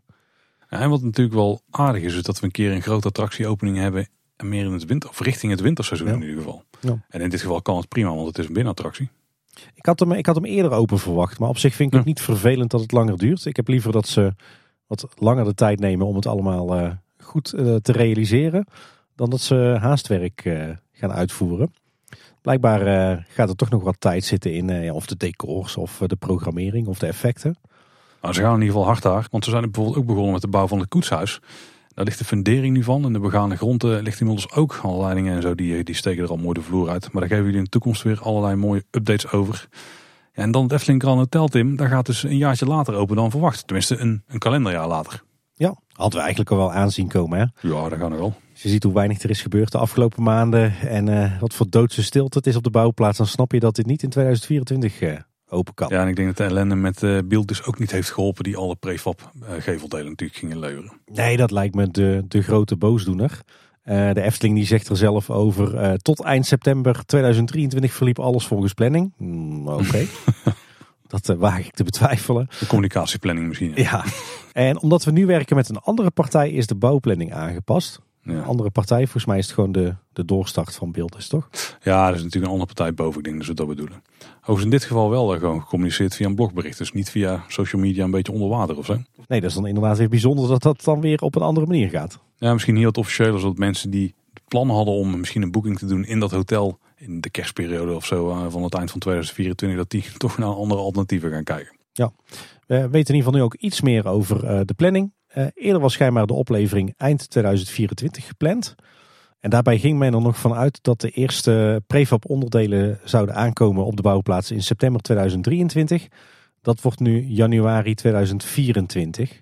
Nou, dan snap je inderdaad dat het uh, tweeduizend vijfentwintig wordt eer het hotel open gaat. Ja, als je daar zo doorrekent en de planning blijft verder hetzelfde, dan zou het dus kunnen zijn dat deze wel voor de zomer open gaat. Ja, dan uh, als ik inderdaad even snel tel, dan zou april tweeduizend vijfentwintig een logisch ja. openingsmoment zijn. Ik kan me wel voorstellen hoor, als je zegt in januari tweeduizend vierentwintig beginnen ze met het casco en de gevel. Ja, dan is het op zich wel reëel om te zeggen april tweeduizend vijfentwintig open. Een maand of dertien, veertien later. Nee, hoe ja. zeg je dan? vijftien maanden later of zo. Oh, dat is wel haalbaar, ja. ja. Nou, daar krijgen we in ieder geval later meer duidelijkheid over, zodra ze echt weten hoe, hoe het allemaal gaat uitpakken. Ja, weet je, dit, dit zagen we natuurlijk van, van verre aankomen. Fijn dat dat nu in ieder geval bevestigd is. Ik vind het alleen wel een beetje sneu voor de Efteling dat ze nu de kerstperiode van tweeduizend vierentwintig missen. Want ik denk dat voor zo'n hotel dat de kerstvakantie toch uh, de tijd van het jaar is waarin het, uh, het allermeest verdiend wordt. Nou, ik denk gewoon dat iedere maand dat het hotel niet eerder open is, dat het gewoon zonde is. Ja, een hotel verdient zichzelf terug door open te zijn. Ja. En als het niet open is, dan, uh, dan werkt het natuurlijk niet. Ja, en ik kijk zelf ook wel, want ja, daar gaan slapen, dat zal voor ons ja, niet heel zinnig zijn, tenzij er een, een persweekend of weet ik veel wat komt. Maar ik ben vooral heel benieuwd naar de restaurants die daar gaan uh, verschijnen. En laten we niet vergeten de nieuwe toiletgroep. Ik ben benieuwd naar ieder uh, gangetje, hoekje en gaatje van dit hotel. Dit wordt zo'n fascinerend gebouw. Nou, we zullen vast wel een rondleiding krijgen. Dus die gaan we in ieder geval ervaren. Misschien wel goed voor ons ook als, als Efteling-liefhebbers en als podcast dat het nu wat meer gefaseerd is. Dus we kunnen nu eerst ja. een paar maanden helemaal losgaan op Danse Macabre. En als dat een beetje is genormaliseerd, dan kunnen we helemaal kwijlen op het Efteling Grand Hotel. Ja, als we het nu moeten gokken, dan zou er een half jaar tussen zitten precies. Ja. Dat is ideaal. Mocht je toch nog in de Eftelingse sfeer willen overnachten de komende winter, dat kan dan nog wel. En dat kan ook in tweeduizend vierentwintig. Want er gaat een nieuwe suite in het Efteling Hotel komen. Was tot nu toe alleen maar een gerucht. Namelijk de Droomvlucht suite. En daar weten we nu alles van. Die gaat open op vrijdag tweeëntwintig december. Net op tijd voor de kerst. Dus daar kan het dan wel. Nogmaals ook in tweeduizend vierentwintig. En die kun je nu al boeken. Ja, en we hebben op de Efteling blog de eerste beelden gezien van hoe die suite eruit komt te zien. Uh, het deed mij heel erg denken aan de oude binnenmeandering van Droomvlucht hè, uit de jaren negentig. En er komt een heel mooi hemelbed te staan, een bloemenbehang, heel mooi gedecoreerde ramen. Uh, als het goed is vliegt er nog ergens een elfje rond. En wat, uh, wat dus vooral refereert aan die oude wachtrij zijn de kelkvormige lampen. Ah, Misschien ja. dat ze zelfs wel uh, een aantal van de originele lampen hier hergebruiken. Of afgemald hebben van de originele, ja. ja en een aantal spiegels die ook uh, in de binnenmeandering tegen de muren aanzaten. Zeker, ja. Het slaapgedeelte voor de kindjes bevindt zich in een van de torens van het Efteling Hotel. En daar krijgen we een stapelbed, een houten plafond met bloemen. Ik ben benieuwd of dat dan een houtsnijwerk is. En een elfentroon. Nou, dit uh, moet toch uh, een groot succes worden. Dat denk ik wel. Ja. Ik kan me voorstellen dat hier veel vraag naar was. Nou, die suite die gaat de Hans Christian Andersen suite vervangen. En dat is trouwens niet de enige suite die een flinke upgrade krijgt. Want ook de Koningssuite die gaat uh, een upgrade krijgen. Dat is volgens mij, die hebben wij gezien hè, tijdens onze tour. Klopt inderdaad. Ik vond het toch wel een toffe kamer, ja. En die gaat zo'n upgrade krijgen met meer verwijzingen naar de huidige koning die binnen de Efteling te vinden zijn. Dat die de Koninklijke Suite gaat heten. Ja, en wordt sowieso volgens mij uh, van A tot Z helemaal uh, opnieuw aangepakt. Al het sanitair wordt vervangen, alle installaties worden vervangen, al het meubilair wordt vervangen. Zij wordt gewoon lekker uh, opgefrist. Dus toch weer twee suites aangepakt dit jaar. Ja, de Efteling vergeet ook het, uh, het goede oude Efteling Hotel niet. Nou, toch moeten we dan in de volgende glazen bol misschien wel weer eentje meenemen over die Coca-Cola suite bijvoorbeeld. Want die blijft gewoon bestaan. Ik had verwacht dat die toch onderhand wel uh, weg was. Uh. De Coca-Cola zal veel mee betalen, gok ik, of zo. Ik weet niet hoe dat zit. En we moeten ook eens even gaan kijken naar wat van de infraprojecten die nu lopen. En dan uh, gaan we eerst weer naar het hoofdparkeerterrein, waar de vorige nieuwsaflevering natuurlijk uitgebreid over hebben gehad. Het eerste deel is zelfs al opgeleverd van, uh, van dit project. Er is de afgelopen twee weken hard gewerkt aan uh, de nieuwe uitrijstrook voor het verkeer uh, van uh, P twee, uh, het voormalige vak K L M. Uh, dat moet natuurlijk uitrijden over het hoofdparkeerterrein. En aangezien een heel deel van de lange kant nu uh, afgesloten is voor de aanleg van het, uh, de hotelparkeerplaats, uh, moest er een nieuwe uitrijstrook komen. Dat is een brede asfaltweg. En dat gaat straks niet alleen gebruikt worden door uh, verkeer vanaf P twee... maar ook door een aantal rijen van de lange kant die nu als het ware zijn afgesneden um, door dat gekke driehoekje van het hotelparkeerterrein. Uh, die rijbaan die is inmiddels klaar en die wordt ook al gebruikt. Die ligt wat hoger dan de rest van het parkeerterrein. Uh, en aan weerszijden ligt er ook wat, uh, wat, wat zwarte grond. Dus wellicht dat die uh, aan beide zijden nog wat uh, geflankeerd gaat worden met groen. En we hopen natuurlijk dat hier ook een fatsoenlijke wandelroute gaat komen uh, voor bezoekers die een auto op P twee hebben geparkeerd. Uh, en nu ze die, die nieuwe uitrijstrook hebben aangelegd en die ook in gebruik is, kunnen ze echt aan de slag met het hotelparkeerterrein. Daar zijn ze begin deze week begonnen. Het hele gedeelte van de lange kant, wat straks hotelparkeerplaats wordt, hebben ze nu helemaal in de bouwhekken gezet. Met uitzondering van twee rijtjes, namelijk de, de, de rijen waar de uh, opladers voor elektrische auto's staan. Want die kunnen ze natuurlijk echt niet missen en die kan je ook niet zomaar even ergens anders neerzetten. En binnen die hekken zijn ze nu echt alles aan het opbreken. Hè. Dus de bomen waren natuurlijk al weg. En ze zijn nu alle tegels en alle klinkers eruit aan het rieken. En ook al bezig met grondwerk. Want ja, dit hele gebied wordt gewoon totaal nieuw ingedeeld. Ik hoop trouwens wel dat ze die uh, oude rode klinkertjes uh, gaan bewaren als Efteling. Want volgens mij kan je die prachtig hergebruiken in het park. Nou, misschien op de nieuwe parkeerplaats. Dat zou helemaal mooi zijn. Maar daar verwacht ik uh, toch vooral heel veel asfalt. Hmm. Uh, opvallend is ook dat op het bouwterrein van het Efteling Grand Hotel wat wordt gesleept met bouwketen. Dus misschien dat het toch zo is dat ze de bouwplaats daar wat gaan inperken. Zodat ze ook op de korte kant al een, een deel van die hotelparkeerplaats kunnen aanleggen. Ja, ze zullen sowieso een stuk vrij moeten hebben waar ze die tunnel, uh, of die, die onderdoorgang gaan realiseren. Waar die weer omhoog komt. Ja, precies. En wat mij opviel aan die nieuwe uitrijstrook die ze er hebben gelegd. En dat was een, een gunstige positieve eigenschap van, uh, van dat ding. Is dat die een stuk breder is dan uh, bijvoorbeeld de uitrijstroken die nu aan de lange kant ja. liggen. En dat is ook aan de korte kant lag. Zoals de vorige keer al bespraken, vrij smal. Maar deze is echt wel een meter of anderhalf tot twee breder. Waardoor je dus veel makkelijker en praktischer daar kunt uitrijden. Dat is ook ja, wel fijn voor al het verkeer wat vanuit P twee komt. Ja. ja, of hij moet twee baans worden. Ja, nee, hij wordt ook twee baans. Maar zelfs dan is hij dus nog breder dan de twee baans die nu, ja, anderhalf baans is eigenlijk die langs de parkeerstroken loopt op dit moment. Maar hij is meer vergelijkbaar zeg maar, met de inrijstroken, die wel recenter zijn dan ja. de uitrijstroken. Geen overbodige luxe op het uh, hoofdparkeerterrein. Nee, absoluut niet. Ik zeg trouwens ook dat ze van, van Gubbels, de huisaannemer van de Efteling, als het gaat om grondwerk, dat ze ook bezig waren op P drie. Het overloopparkeerterrein aan de Dodenauweg. Dus misschien dat dat wat, wat wordt opgeknapt. Omdat het natuurlijk de komende tijd vaker gebruikt gaat worden op drukke dagen. Want ja, we missen best wel wat parkeercapaciteit. Ja. En dan even checken hoe het gaat bij Sprookjesrijk. Daar zijn alle bodemonderzoeken gedaan, hè, Tim? Ja, klopt inderdaad. Wat was het ook weer? De, de on... on... Ploft, nee, de onvoltooide, on, on, ontplofte. Nee, hoe was de O O O ook alweer? De opsporing van ontplofbare oorlogsresten. Ontplof, oké. Okay. Een kelder valt daar niet onder. Ja, de kelder die is wel uh, ook weggevaagd, want daar hebben ze gewoon uh, een hoop zand overheen gekieperd en dat was het. Ja, nou, dat is juist, juist niet weggevaagd. Nee, ja, maar wel voor het zicht. Precies. Ja, ze hebben ook uh, alle boomstobben verwijderd die daar uh, in de grond nog zaten. En uh, de aarde die is nou op hoogte gebracht en verdicht. Dus een flink brede strook. Daar hebben ze ook al een sloot ingemaakt. En een groot deel van het gebied in ieder geval. Ja, en in december wordt daar uh, het hekwerk geplaatst. Hè? Het hek. Het hek waar wij het al sinds uh, eind tweeduizend zeventien aflevering één Kleine Boodschap over hebben. Ja, ze lijken ook wat voorbereidingen aan het treffen te zijn voor een poort die daar moet gaan komen op de Oude Horst. Want ze hebben daar een heel gedeelte afgezet en een klein tijdelijke weg ernaast gemaakt waarmee je nu dat, uh, ja, de parkeerterrein voor de medewerkers erop kunt rijden. Ik vond dat ze eerst de poort gaan plaatsen en dan uh, daar het hekwerk op gaan aansluiten. Ja, laten we hopen dat uh, dan ooit het attractiepark nog deze kant op wordt uitgebreid.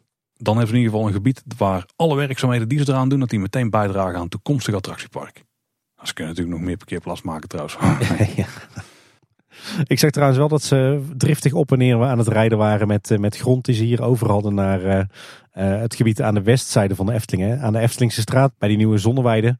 Alle grond die ze hier over hebben, die gebruiken ze daar om uh, een grote grondwal uh, langs de Eftelingse straat uh, te leggen. Een verplichting die er natuurlijk is vanuit het uh, bestemmingsplan. Want ze moeten dat hele gebied daar van de buitenwereld afscheiden met een, uh, een grondwal en een, uh, en een landschappelijke inpassing, zoals dat dan zo mooi heet. Ze kunnen mooi alle grond die ze aan de ene kant weghalen, aan de andere kant van de wereld van de Efteling terugbrengen. Het is goed dat ze die wal nog niet helemaal hadden afgemaakt. En dan vroegen we ons ook nog af wat er allemaal werd geknutseld bij Bosrijk, met name bij het parkeerterrein. Maar wat blijkt, er komt een aparte in- en uitrijstrook te liggen van het parkeerterrein. En nu is het natuurlijk zo dat, uh, met name tijdens de wisseldagen, dat er enorme files op de Eftelingse straat ontstaan uh, van mensen die zich uh, aanmelden en op het parkeerterrein uh, terecht moeten. Maar blijkbaar uh, komt er nu uh, een in- en uitrijstrook die los ligt van uh, de openbare weg. Die ook vrij lang is, zodat uh, ja, mensen die op het parkeerterrein van Bosrijk moeten zijn in ieder geval niet midden op de weg staan. Uh, ze zijn er nu druk aan, aan het asfalteren. En ik zag dat de slagbomen daar al zijn geplaatst. Dus op die manier gaan ze straks uh, de opstoppingen voorkomen. Uh, waarschijnlijk vindt die splitsing uh, van dat verkeer, wat uh, specifiek voor het Bosrijk parkeerterrein komt, al een heel eind eerder op de Eftelingse straat plaats. En hebben ze daarom nou zo'n flink stuk van het uh, Duits bosje afgesnoept, zodat ze daar ook nog een uh, lange opstelstrook kunnen maken. En dan ineens op de opnamedag nieuws over de nieuwe abonnementsprijzen die gaan gelden vanaf één januari tweeduizend vierentwintig. Ik had al eigenlijk al een strik om het draaiboek gedaan, maar uh, kon toch weer opnieuw uh, gaan schrijven. Dit moest er nog even bij en het is dit keer ook echt wel de moeite om het even te bespreken. Want de verhogingen zijn best wel flink eigenlijk. De Efteling heeft, als je op dit moment naar de abonnementspagina gaat, uh, nog heel praktisch de oude en nieuwe prijzen naast elkaar daar staan. Of eigenlijk boven elkaar, dus we kunnen ze even op het gemak doornemen. Laten we even focussen op de, de reguliere abonnementsprijzen. Dus die zijn voor uh, ja, de mensen van vier tot en met vierenzestig jaar oud. En je hebt natuurlijk dan de vorm waarbij je maandelijks betaalt en jaarlijks. Nou, als je maandelijks betaalt, dan gaat de prijs van negentien euro vijftig naar drieëntwintig euro per maand. Dus een stijging van drie komma vijf euro, dat is uh, bijna twintig procent. En als je jaarlijks betaalt, dan gaat het bedrag van tweehonderdvijftien euro per jaar naar tweehonderdvijftig euro per jaar. Dus een stijging van vijfendertig euro. Ook een stijging die uh, ja, tussen de vijftien en twintig procent inhangt. Er zijn uh, flinke stijgingen, Tim. Ja, en ook het parkeerabonnement gaat omhoog. Hè. Dat gaat van uh, drie vijftig per maand naar vier euro per maand. En dat is dan procentueel gezien de minst spectaculaire stijging nog van het geheel. Ja. En ik heb verder nog even door de voorwaarden proberen heen te spitten voor zover die er zijn. En daar kon ik eigenlijk geen wijzigingen in vinden. Dus het is niet zo dat je meer gaat betalen, maar bijvoorbeeld meer korting krijgt. Of dat je bij je verblijf meer voordeeltjes krijgt. Al die voordelen blijven hetzelfde. Het lijkt er wel op dat ze, ja, dat, dat ze een Efteling abonnement gewoon meer waard vinden dan wat wij er uh, tot nu toe voor hebben betaald. Ja, kort samengevat uh, wordt de prijs van het Efteling abonnement vanaf één januari tweeduizend vierentwintig zo'n twintig procent hoger. Ik heb dit dus even kort doorgerekend. En dat was heel makkelijk, Tim, want we weten dat de Efteling ongeveer honderdduizend abonnementhouders heeft. Een recente ja. keer gecommuniceerd.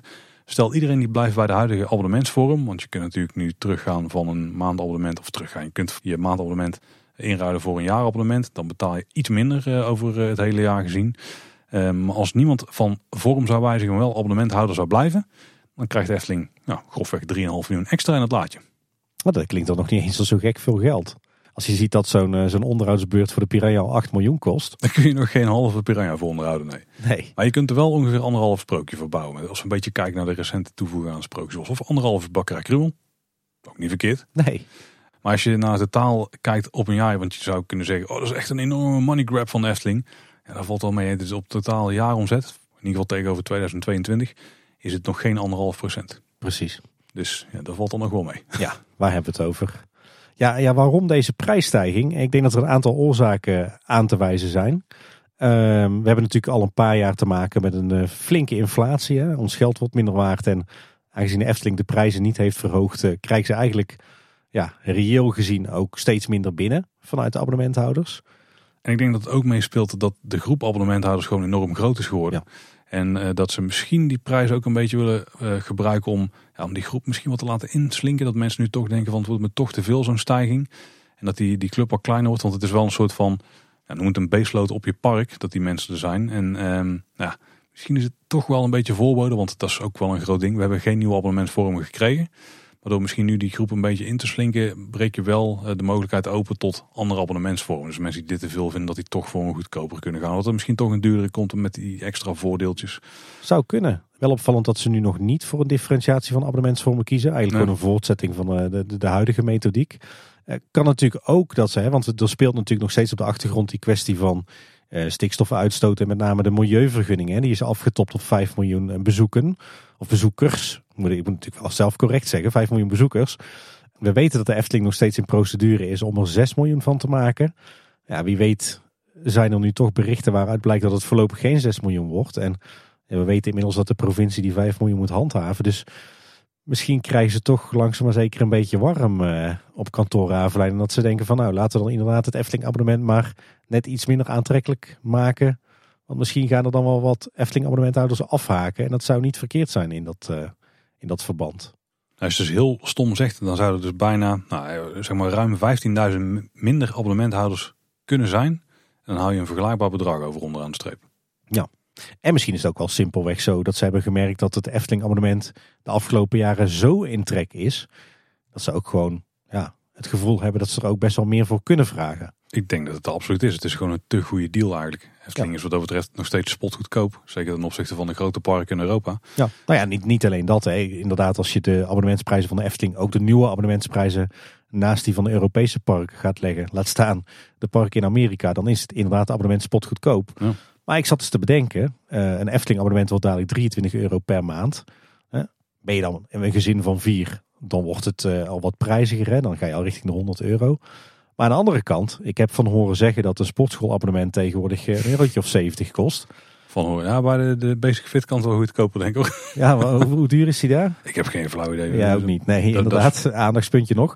Maar um, dan denk ik, ja, als ik zou moeten kiezen tussen, nou, pak een beetje uh, Basic Fit, uh, een maand sporten voor vijftig euro. Of een maand lang onbeperkt naar de Efteling voor drieëntwintig euro. Nou, dan weet ik wel uh, wat ik meer waard vind. Dan heeft de Efteling toch een veel betere deal.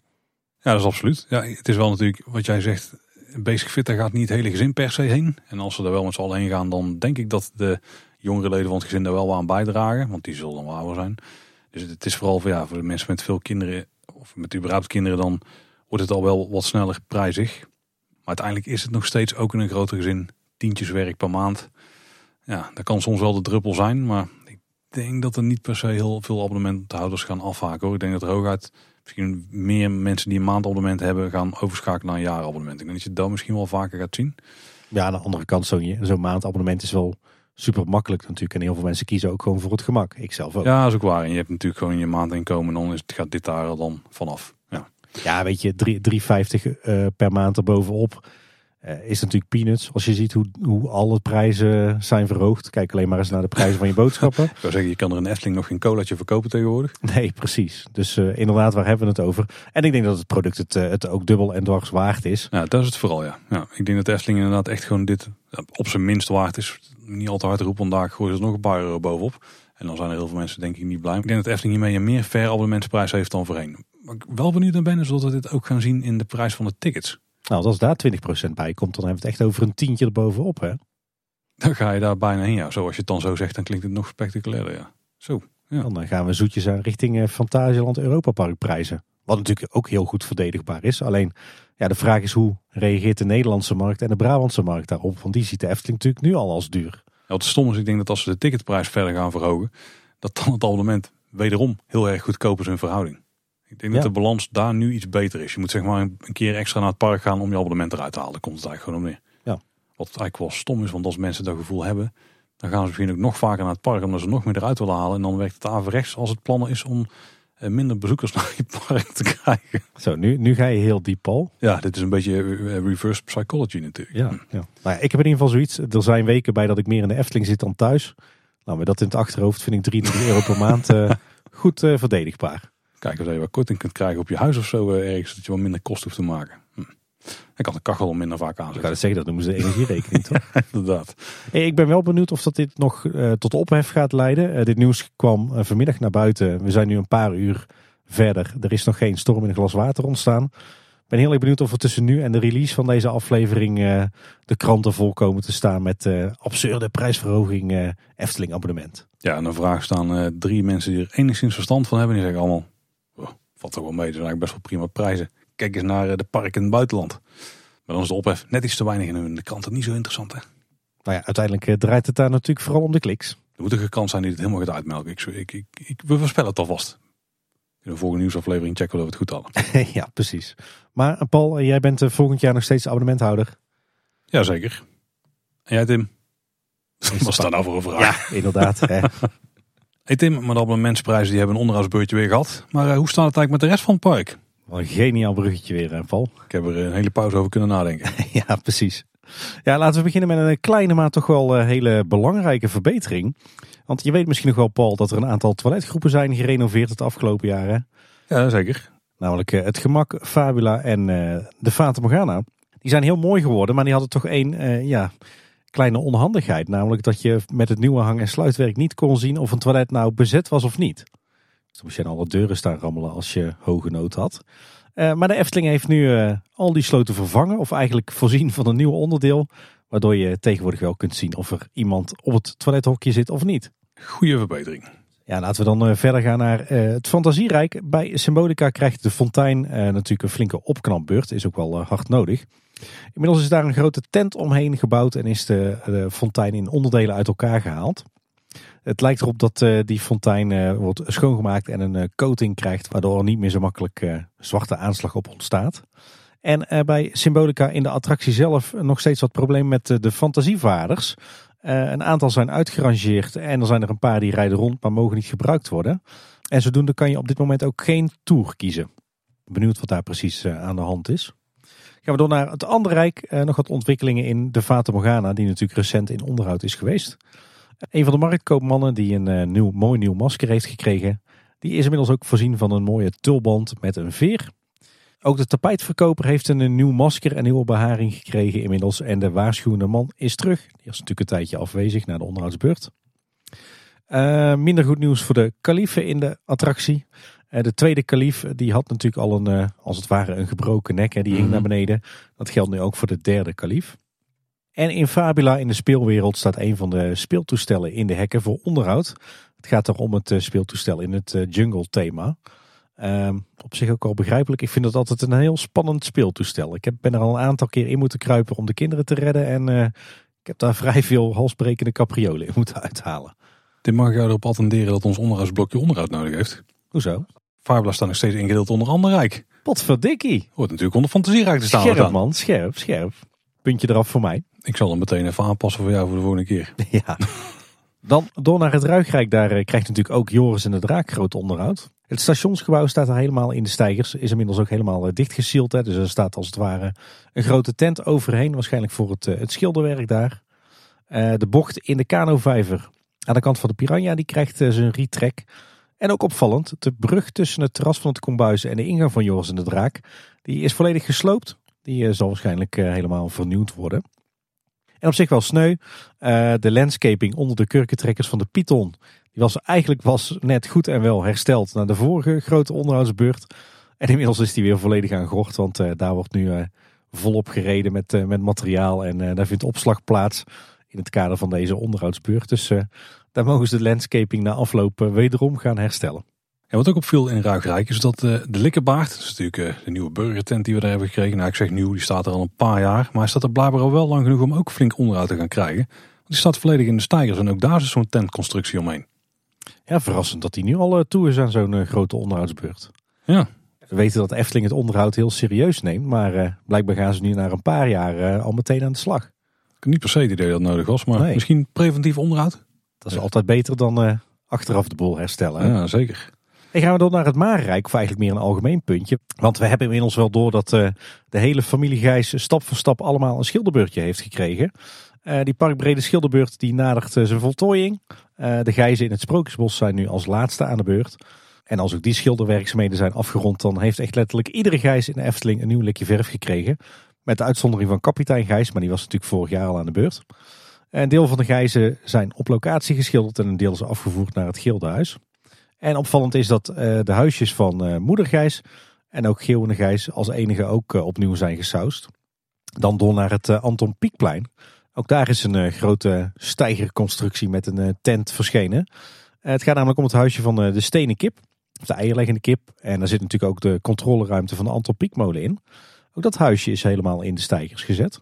Uh, opvallend, want volgens mij is, terwijl wij deze podcast al maakten, heeft het hele Anton Pieckplein al een, een schilderbeurt gehad. Maar blijkbaar uh, oh ja, makkelijk. Komen die huisjes uh, nu al opnieuw aan de beurt alweer. Ik ben trouwens wel benieuwd wat daar gaat gebeuren met het inschaduwwerk. Want ik weet nog dat destijds, toen dat onderhoud had plaatsgevonden, dat wij vonden dat het allemaal heel erg licht en grijs was ingeschaduwd. Terwijl van oudsher was dit pleintje ja, meer gelig ingeschaduwd. Ik ben benieuwd of dat ze dat nu bij deze beurt uh, gaan herstellen.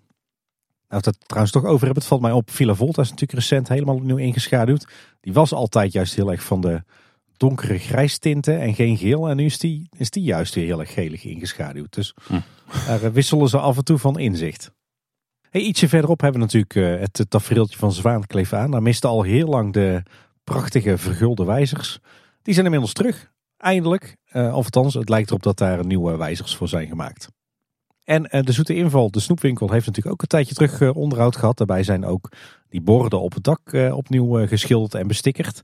Maar wat blijkt nou? Het bord aan de voorkant van de Zoete Inval is maar half af. Daar staat al wel de Zoete Inval op, maar de afbeelding die daar te zien was, die is verdwenen. En het gerucht wil nu dat het bord van het korfje, het winkeltje in de Kleuterhof, mm-hmm. de afbeelding van de man die in een bijenkorf is gevallen, dat die zou worden verplaatst naar dit bord. En dan vraag je je misschien af, hoe zit dat nou? Maar wat blijkt, dat bord wat nu nog op het korfje zit in de Kleuterhof, dat werd oorspronkelijk gebruikt voor een verkooppunt bij het oude kinderspoor.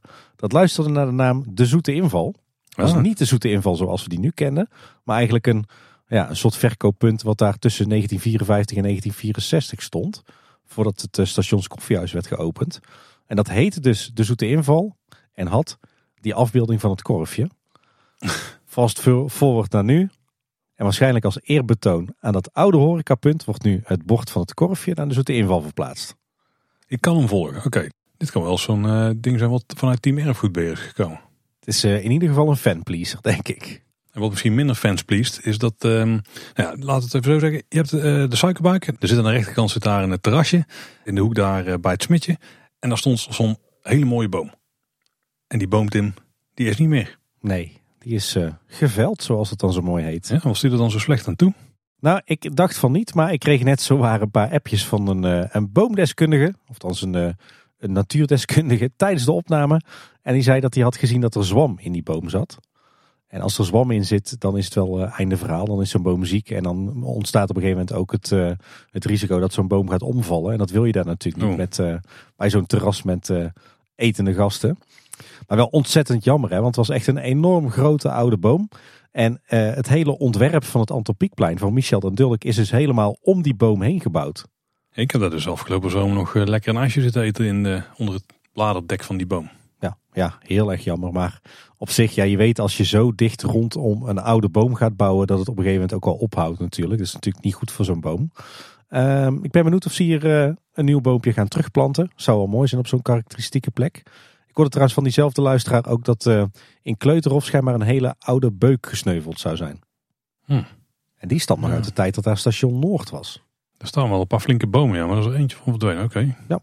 ja, toch jammer uh, dat af en toe zo'n uh, mooie oude boom sneuvelt. Laten we hopen dat ze allemaal uh, vervangen worden door minimaal één nieuwe boom. Slechte drie weken voor de bomen in en rondom de Efteling. Ja, en dan iets opvallends. Eigenlijk iets goeds, maar ook alweer iets opvallends. Want het beeld van Sinterklaas is verdwenen van de fontein van de, op de Sint-Nicolaasplaats. Uh, op zich heel goed dus, want ja, dit beeld was echt wel toe aan onderhoud. Sinterklaas liep echt af te bladderen. Maar het is op zich natuurlijk wel een beetje een rare planning om precies op het moment dat Sinterklaas bijna gaat aanmeren met de stoomboot, dat je dan dit beeld weghaalt voor onderhoud. Dan zou ik zeggen, doe dat dan na vijf december. Misschien is hij weer terug, Tim. Ja, komende slash afgelopen zaterdag, wel afhankelijk van of het je vanuit opname kijkt of het moment dat je luistert, dan zie je precies op tijd weer terug. Maar dan zouden ze echt een week of twee de tijd hebben gehad om hem op te schilderen. Het zou ze maar kunnen, ja. Maar, uh, in dat geval heb ik niks gezegd. Dan is het een he- juist een hele strakke planning. dan, dan wel, ja. In ieder geval fijn dat uh, Sinterklaas wat tenderlof en kerk krijgt. Nou, hij heeft het in ieder geval zwaar als ik de Sinterklaasjournaal mag geloven dit jaar. Ja, het grote boek is kwijt en zijn uh, kleding heeft in de fik gestaan. En uh, ja. hij kan Gorkum niet vinden en uh, de boot kan ergens aanmeren. We zitten er middenin. Wij uh, zitten er middenin, ja. En bij Droomvlucht wel goed nieuws. Daar is de Hemelburg-scène weer uh, in ere hersteld. Want de planeten die zijn weer terug. De attractie die was hiervoor uh, een paar dagen gesloten van dertien tot en met vijftien november. En het was de bedoeling dat die planeten in september alweer terug zouden worden opgehangen. Maar die zouden door de Efteling zijn afgekeurd. Maar de variant Tim die er nu hangt, je hebt ze gezien. Ja. Hoe zijn die? Um, ik weet het niet zo goed. Er was weer een lange... Uh. Ja. ja, goed, ik heb ze natuurlijk pas één keer gezien, uh, snel. Het, het, het, voor mijn gevoel hangen ze meer naar achteren of zo. En ik, ik weet nog niet helemaal goed wat ik ervan moet denken. De, de, zeg maar de, het gedeelte bovenop de, planeet, bovenop de planeet is heel mooi met de huisjes. Volgens mij is het gewoon het, uh, het hergebruikte uh, modelleerwerk. Is nu allemaal voorzien van L E D-verlichting. Wat natuurlijk ook eerder is gebeurd met uh, de rest van de hele attractie. Mm-hmm. En daardoor komen ze veel mooier uit, maar... Ja, ik weet niet wat ik aan de planeten zag. Of de planeten nou wat kleiner zijn geworden. Of dat ze niet mooi rond zijn. Ik weet niet. Ik zag er iets aan. Maar uh, ik wil onze luisteraars uitdagen om een goede vergelijking te maken tussen de oude en de nieuwe planeten. Maar er moet er eerst vooral iemand met een goede camera, denk ik, de attractie in gaan. Die ook al een goede foto heeft van de oude versie. Ik heb vandaag nog niet veel goede foto's gezien, nee. Maar op zich wel ontzettend tof natuurlijk dat deze planeten hersteld zijn en terug zijn. En uh, wat ik zeg, de dorpjes bovenop, die zien er uh, prachtig uit. En dan tot slot naar het uh, Sprookjesbos. En dan zag ik ook iets heel bijzonders. Want uh, van de week werden er bollen geplant in het Sprookjesbos. En het lijkt er zomaar op dat ze weer echt, net zoals uh, vroeger, narcissen aan het aanplanten zijn in het bos. Het is natuurlijk altijd heel erg tof als uh, ergens in maart die frisse witte en gele bloemetjes uh, al uit de bosbodem omhoog komen. Nou, we zijn nog maar één stap verwijderd van de bloemenpracht rondom de Siervijver. En een leuke laatste kleine toevoeging aan het, uh, het kabouterdorp, aan het uh, pas heropende paddenstoelenparcours. Daar hebben ze namelijk een uh, schattig houten kruiwagentje, waarschijnlijk van een kabouter, bij uh, de meest linker paddenstoel geplaatst. Gewoon puur als decoratief element. Heel tof. Ja, ziet er vet uit, ja. En dan door naar het uh, Sprookjesbostheater. Daar is uh, de afgelopen weken inderdaad de stretchtent geplaatst. Uh, ik was daar bang dat we daar zo'n uh, standaard uh, modelletje uit de catalogus zouden krijgen. Daar leek het heel even wel op. Zo begon het wel, ja. Uh, maar ze hebben daar echt ontzettend goed hun best gedaan om er uh, toch iets Eftelings van te maken. Uiteindelijk ziet het er nu uit als een uh, soort van ja, verfomfaaid doek met rafelrandjes. Ja. En echt wel een verweerd uiterlijk. En de pieken van die stretchtent die zijn afgewerkt met verschillende doeken over elkaar heen. In wat groen en bruin tinten. Zodat ze een beetje wegvallen in het bos. Weet je, de Eftelingse variant van Go Away Green. Nou, ik krijg er lichte nestvibes ook wel een beetje van, hoor. Ja, nou in het echt valt het mee, hoor, moet ik zeggen. Oké, oh, oké. Okay, okay. En, en dat rafelrandje, is het echt nodig? Leidt het niet meer af dan dat het... Yeah. Ja, ik heb wel eens gedacht van, hoe zou Piek dit hebben gedaan? Die had waarschijnlijk gewoon een strak canvasdoek opgehangen en dat laten verweren. En dit is natuurlijk het nabootsen van een verweerd doek. Je ziet mm. hè, in principe dat die rafelrand, die is gemaakt, die is er ja. uitgesneden of zo. Of, nou ja. En niet alleen dat, je hoeft er niet zo'n rand te laten hangen. Daar vallen dan ook niet zulke stukken uit. Nee. Ik, ik vat het niet helemaal. Ik, ik, wat ik misschien dacht is dat je hebt daar dan in de zomer hopelijk wat schaduw van de bomen die eromheen zitten. En dat valt ook in een bepaald patroontje op de grond. En dan, dit heeft een beetje zo'n patroon of zo. Maar daar is het ook weer niet echt, hè? Jij wil eigenlijk zeggen, ze hadden gewoon een soort canvasdoek moeten aanbrengen. En dat was dan dat. Ja, gewoon met de strakke rand was toch prima geweest? Ja, ja, ja, nou. ja. Keep it simple, zeggen ze dan toch? Daar zit meestal nog een woordje achter. Die nieuwe stretchtent die overdekt trouwens alleen maar het speelvlak. Hè? Uh, en de eerste paar rijen van de tribune. Niet de hele tribune. Wat ze wel slim hebben gedaan is dat ze aan de, de voorkant, zeg maar tussen de tribune en het podium, niet van die palen hebben gezet waarop uh, de tent rust. Maar ze hebben eigenlijk kabels gespannen. Helemaal achterin, boven in de tribune. Zodat je dus aan de voorkant bij het speelvlak echt een, uh, een open zicht hebt. Dat hebben ze goed gedaan. De banken zijn nu trouwens in de winter weer voorzien van... Uh, Ja, lichtgroene kussentjes, zodat je niet op die natuurstenen bankjes uh, vastvriest. Maar goed, de belangrijkste consequentie is natuurlijk dat de show nu ook door kan gaan als het, uh, als het regent. Ja, dat is ook al een paar keer het geval geweest, zag ik, met allerlei filmpjes die van die nieuwe tent tevoorschijn kwamen. En de ja. show die er dus onder plaatsvond tijdens een regenbui. Ja, inderdaad. Ook wel uh, goed voor het behoud van die handpoppen natuurlijk. En wat het leuke uh, bijkomend effect is dat het podium nu natuurlijk een beetje in het donker staat. Uh, maar daarom hebben ze het nu ook mooi uitgelicht met een tof lichtplan. Ja, dus ook overdag. Ja. Hey, hoe is het eigenlijk met het groen eh, rondom het speelvlak? Want daar hebben ze weggehaald voor een groot deel. Er stonden allerlei coniferen die een beetje de coulissen vormden van het geheel. Hebben ze, hebben ze daar nou gewoon nieuw groen voor teruggeplant? Want dat ja. is helemaal niet aangegroeid, toch? Ja, nee, ze hebben nieuw groen teruggeplant, maar geen coniferen meer. Dus... Oh, wat zijn daar dan? Ja, volgens mij hebben ze er een laurierhaag voor teruggeplant. En die is meteen al groot en groen genoeg om ja. dat helemaal af te schermen. Ja, ja, ja. Okay. Ziet er echt wel beter uit dan uh, conifeer. Ja, dan nog een update vanuit de wereld van Efteling. Want het Efteling Hotel is in de nachtelijke uurtjes weer, weer verlicht. En dat is diep blauw in dit geval. Ja, dat is nieuw. Dat is zeker nieuw. Anders dan het oude lichtplan. Maar ziet er, ziet er heel chic uit. En als je nou in de, de nachtelijke uurtjes langs het Efteling Hotel rijdt, dan moet je misschien eens goed opletten. Want die vier nieuw gekleurde messingdaken van de torens, die lichten dan één voor één diep blauw op. Ja, een heel tof effect. En ik ben ook benieuwd of ze bewust voor die uh, diepblauwe kleur hebben gekozen om uh, lichtvervuiling te voorkomen. Het matcht misschien ook wel met wat je aan de binnenkant van het hotel ziet natuurlijk. Nou, in ieder geval, het ziet er heel erg cool uit. Vroeger als ik uh, vanuit de kleine boodschapstudio na middernacht naar huis reed, dan was het uh, hotel gewoon pikken donker. En nu is het heel erg donker, diep blauw. Met af en toe een disco bovenin. Ja. Hey Tim, we gaan door naar het kort nieuws. En dan starten we met een muzikale update. Want op negen november is het album van Symbolica gelanceerd op alle streamingsdiensten. En ja, in het verleden heeft Efteling wel vaker een ruimere set van muziek online gegooid van een attractie. Maar in dit geval was die vrij compleet. Je kunt hem trouwens checken op Spotify, Apple Music, maar ook op YouTube. We zullen wat linkjes in de show notes plaatsen. Er staan maar liefst zeventien nummers op het album. Ja, heel erg tof. Dan loop je in principe gewoon de hele ervaring als je de attractie zelf ook doet. Dus dat begint al op de Pardoespromenade. En dan ga je eigenlijk de hele wachtreis door, inclusief voorshow. En dan uh, uiteindelijk uh, zit zelfs de tunnel met de kristallen aan het einde, die zit er ook nog bij als nummer om het geheel af te sluiten. Volgens mij hebben we gewoon echt de complete soundscape uit de computer van René uh, gekregen, hè?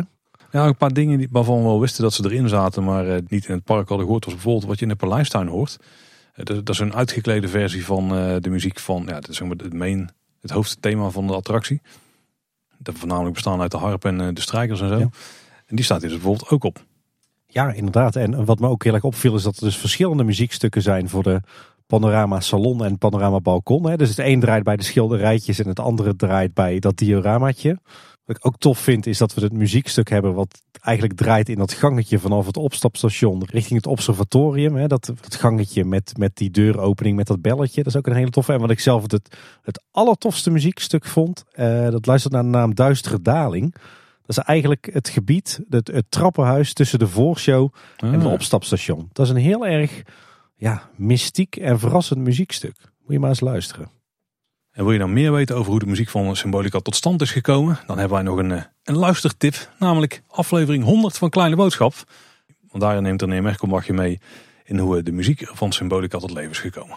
Ja, en stiekem komen er heel veel van de muziekstukken die nu uh, zijn gereleased, uh, komen ook daadwerkelijk voorbij in die aflevering. In ieder geval een hele toffe ontwikkeling dat de Efteling zo kwistig strooit met, uh, met muziek en dan ook zo lekker compleet. Nou, voor iedereen die al tickets heeft geboekt voor het Oud en Nieuwfeest in de Efteling, of misschien voor iedereen die nog tickets wil kopen, want die zijn er nog. Het, uh, het programma is bekend voor de avond. En het gros ken je denk ik wel van de voorgaande jaren. Uh, maar er gaat wel heel veel spektakel weer plaatsvinden dit jaar rondom de Siervijver. Daar zal ieder uur een andere iconische klok uit de Efteling als aftelklok gaan fungeren. Ik denk op een groot scherm of zo. Ja, volgens mij staan er van die, van die L E D-schermen rond de vijver. Hè? Kunnen we een paar iconische Efteling-klokken noemen? Nou ja, degene waar Gaatje Benjamin in zit. Uh, misschien die van Station de Oost. Ik denk de magische klok, de klok van Zwijnkleven. De magische klok is ook wel een goede, ja. Hoeveel moeten we er hebben om de uren vol te maken? Zou dat dan al heel lente?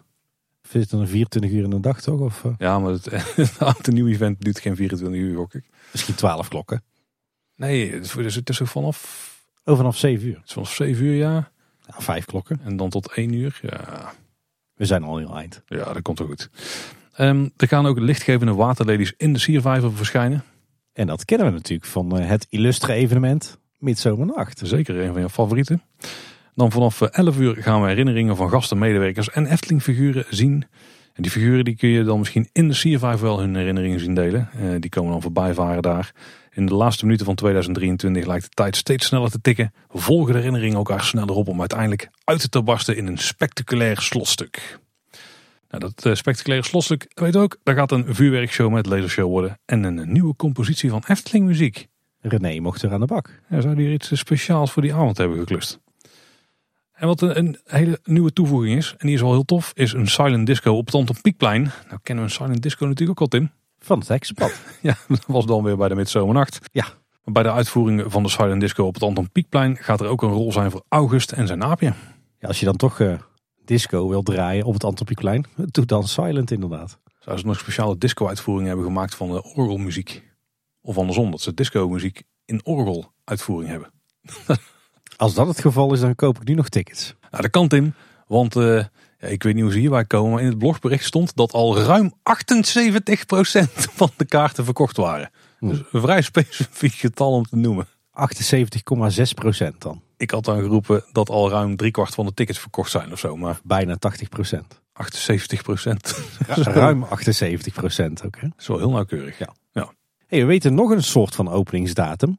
Oeh. Want de nieuwe film De Legende van de Familie Vos, die gaat op eenendertig januari tweeduizend vierentwintig in première in de bios. En volgens mij hebben wij al zo half om half beloofd toch dat we hier een uh, kleine boodschap-eventje van gingen maken, toch? Met luisteraars. We hebben alleen er niks voor geregeld, dus we moeten eens even wat bioscopen gaan aanschuiven, denk ik. Ja, maar toch niks te doen verder. Daar moeten we wel werk van gaan maken. Hey, ook wel heel tof. Omroep Brabant die zette de Python en Lex Lemmens in een zonnetje vanwege de week van het gevoel van de jaren tachtig. Welke plaatsvond op Omroep Brabant. Nou, lekkere feel-good video met een uh, blije Lex die uh, allerlei dingen vertelt over de Python. En uh, vooral heel veel mooie historische beelden. Absoluut een uh, kijktip. We zetten hem uh, in onze show notes. Hey, en dan kunnen wij uh, weer een uh, nieuw stukje toevoegen aan de geschiedschrijving van de Efteling. Want waar kwam ik achter? Kapelaan Ritra en pastoor De Klein... die zouden inspiratie voor het Rooms-Katholieke Sport- en Wandelpark hebben opgedaan. Bij speelpark Klein Zwitserland in Tegelen in Limburg, vlakbij Venlo. En na een bezoek aan het speelpark zouden ze erg enthousiast zijn geweest over de speeltuin. En vervolgens ging ook burgemeester Van der Heijden er een kijkje nemen. Dat uh, verhaal heb ik uit het boek Van Jammerdal tot Ullingsheide. Over de geschiedenis van uh, Venlo en omstreken. Um, op zich wel een bijzonder verhaal, want speelpark Klein Zwitserland in Tegelen opende pas uh, omstreeks negentien achtendertig. Terwijl het Rooms-Katholieke Sport- en Wandelpark natuurlijk al in negentien vijfendertig. Hm.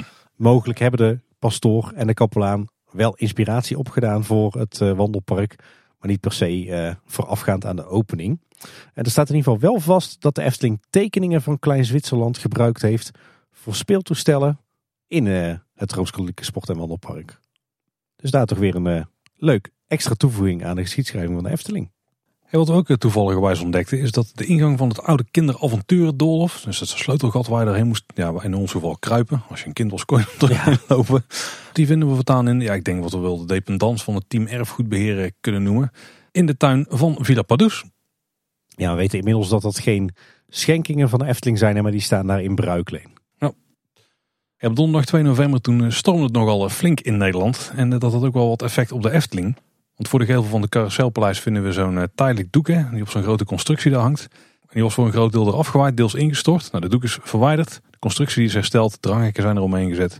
En op zaterdagochtend was het fotodoek weer in, in volle ere hersteld. Ook was er een boom afgebroken, blijkbaar.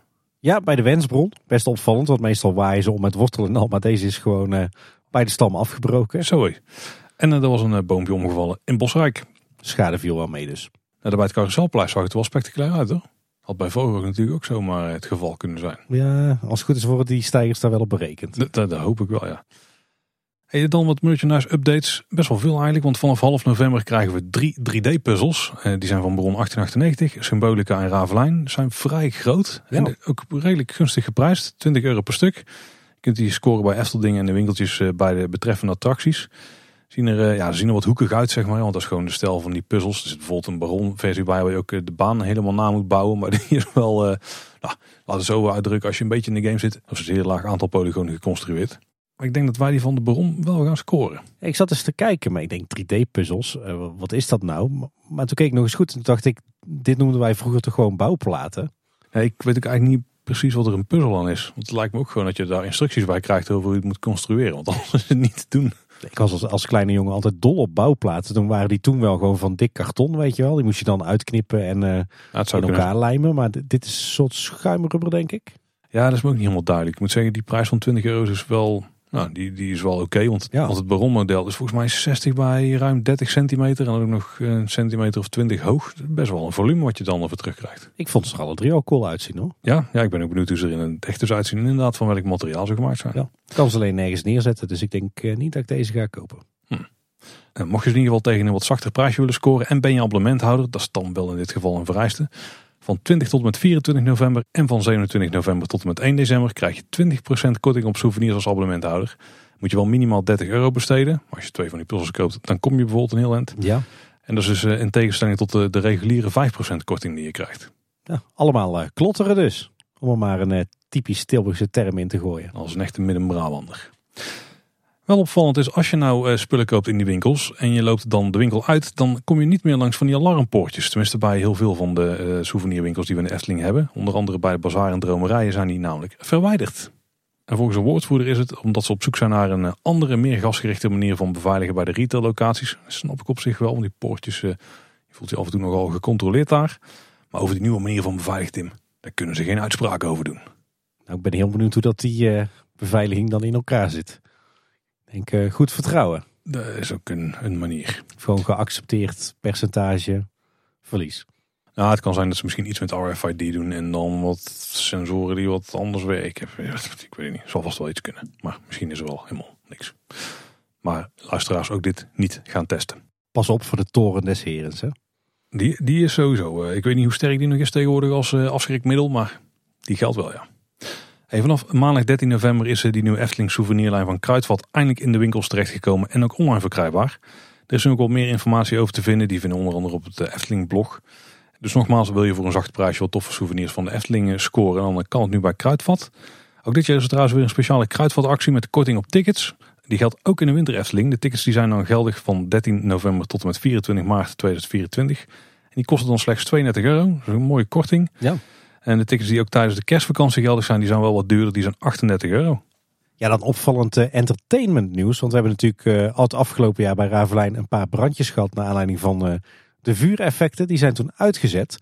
En uh, wat viel mij op van de week, dat de vuureffecten die zeg maar vanuit het uh, kantoorgebouw komen, of eigenlijk... Wow, staan ze met vlammenwerpers uh, klaar voor aan? Ja, leuke, leuke neventaak voor het kantoorpersoneel. Nee, je hebt, je hebt die vlammenwerpers die staan als het ware op het, uh, het afdak, of eigenlijk op het dak van de gaande rij, zeg maar. Ja, ja, ja.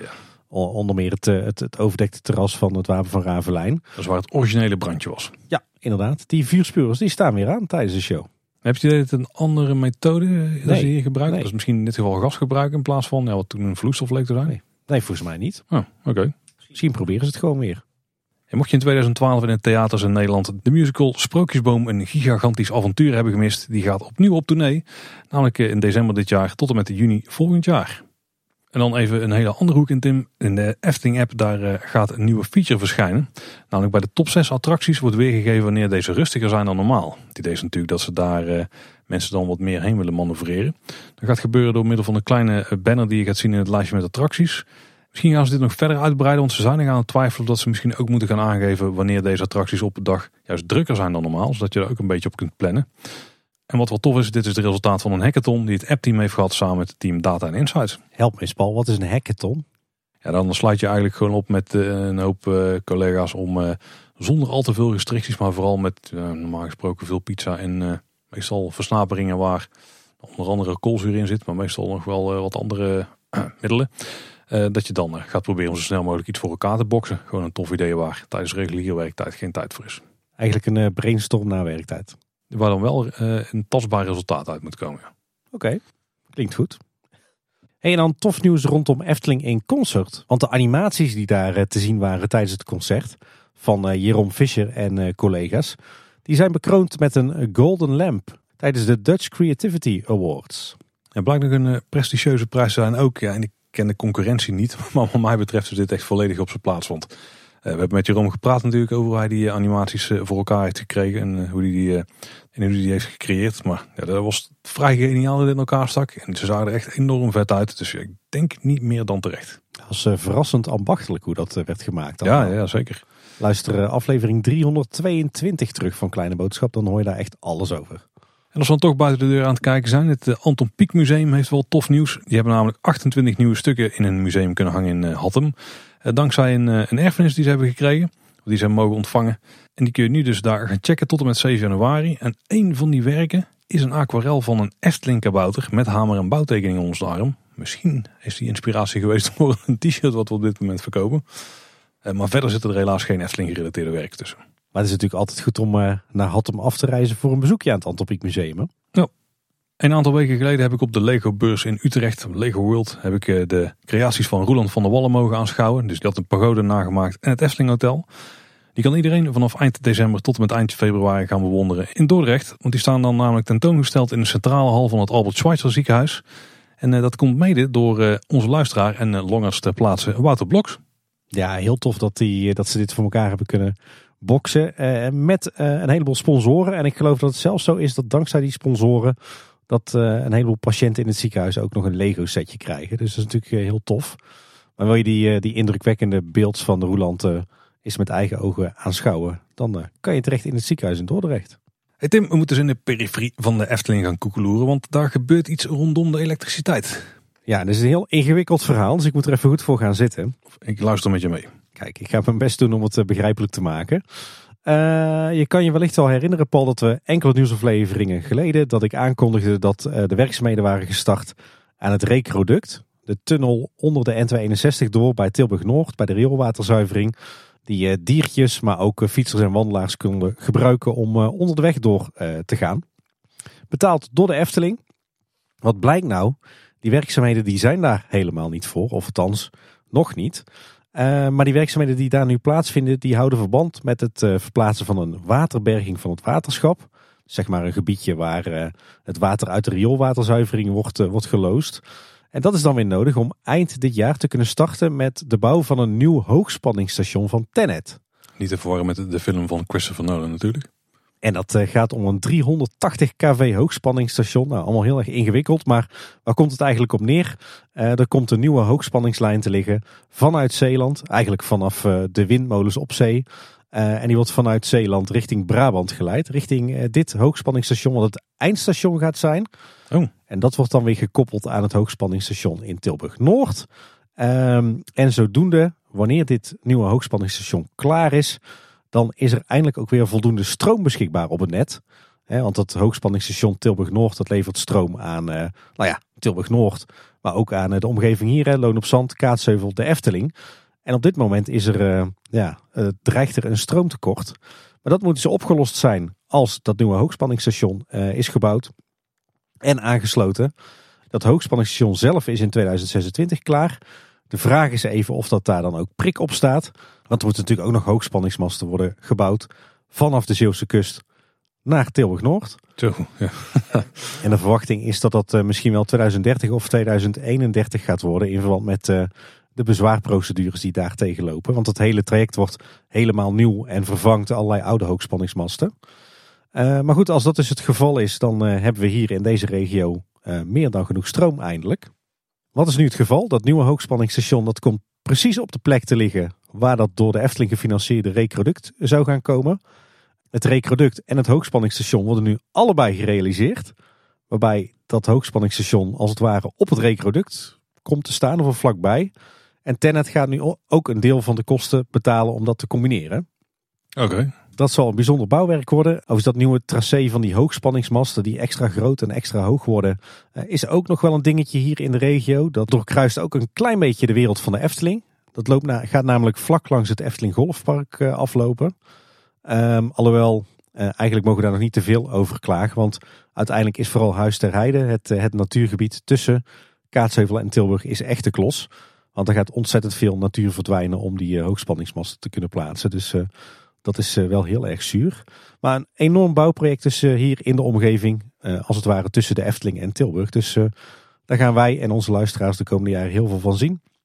Ingewikkeld verhaal, maar ik zal wat linkjes in de show notes zetten. Als je wat meer wil weten. Was het een beetje te volgen, Paul? Ik kon het eigenlijk prima volgen. Mooi zo. Ja, dan gaan we door naar reacties van luisteraars. En we kregen een mail van Michael en die had twee vragen voor ons. Oh. En hij schrijft: in een van jullie laatste nieuwsafleveringen vertelde Tim dat de metselaars bij Danse Macabre de scène zeer strak aan het metselen waren. Dat is inderdaad niet helemaal des Eftelings, maar zou het kunnen zijn dat je bij dit soort grote metselwanden de stenen niet scheef mag metselen in verband met de stabiliteit van het gebouw? Dat is deels waar. Er zijn inderdaad allerlei uh, constructieve regels aan metselwerk. Het is dan ook wel vrij hoge wanden natuurlijk die je ja. maakt. Maar laat natuurlijk onverlet dat je wel een beetje slordig je, je steen neer mag leggen. Vroeger blijft ook liggen. Een beetje slordig. En sowieso kan je ook best wel uh, constructief sterk metselwerk maken. Wat iets spannender is dan heel erg strak tegen de draad aangemetseld. Nou, weet je wat wel is, Tim? Wat ze hier natuurlijk doen is dat ze ook uh, nog wat stukwerk tegen die muur aan smeren. Om het een beetje uh, toch rommelig te laten lijken. Maar we hebben natuurlijk een hoop van, ja, het zijn misschien niet per se luisteraars, maar mensen die daar rondlopen met camera's met goede lenzen erop. Die ook van heel dichtbij foto's kunnen maken van alles wat ze daar aan het construeren zijn. En als je dan dicht op die muren staat, ja, dan zijn er wel heel veel stenen waar een hoekje af is en zo. Maar wat mij dus opviel de laatste tijd, of eigenlijk de laatste viel het kwartje daar rondomheen. Ik zat eens naar de stukwerk te kijken wat ze er nu op hebben zitten, maar daar is toch iets niet helemaal Eftelings mee wat mij betreft. Want weet je wat het is? Het ziet eruit het stukwerk alsof het erop is gesmeerd. En dat is natuurlijk eigenlijk niet wat je hier wil hebben. Want je wil eigenlijk het idee hebben dat er stukwerk al af is gebrokkeld. Dat het eerst ja. volledig gestuukt was en dat daar hele vlakken af zijn gevallen, zeg maar. Maar hier heb je echt gewoon het idee dat, ja, dat, het, dat het uitgesmeerd stukwerk is. Dus dat je, je hebt een dikke laag en die wordt dan langzaamaan dunner, zeg maar. Totdat die een beetje, ja, als bijna een soort verf over de stenen heen is gesmeerd. En dat is natuurlijk niet hoe eh, afbrokkelend stukwerk zich na honderden jaren gedraagt. Want dat was gewoon een vrij egale laag voor zo goed als ze konden stukken dan die honderd, honderdvijftig, tweehonderd jaar geleden. Waardoor weer en wind gewoon hele stukken afgeklapt zijn. Omdat ja, er is weer in gaan zitten. Maar dan krijg je vrij harde scheuren, zeg maar. En niet van die overvloeiende uitsmeersels en zo. En ja, dus het is net, ik weet niet of ze al helemaal klaar zijn natuurlijk. Misschien ben ik te vroeg en misschien gaat inschaduwwerk heel veel doen.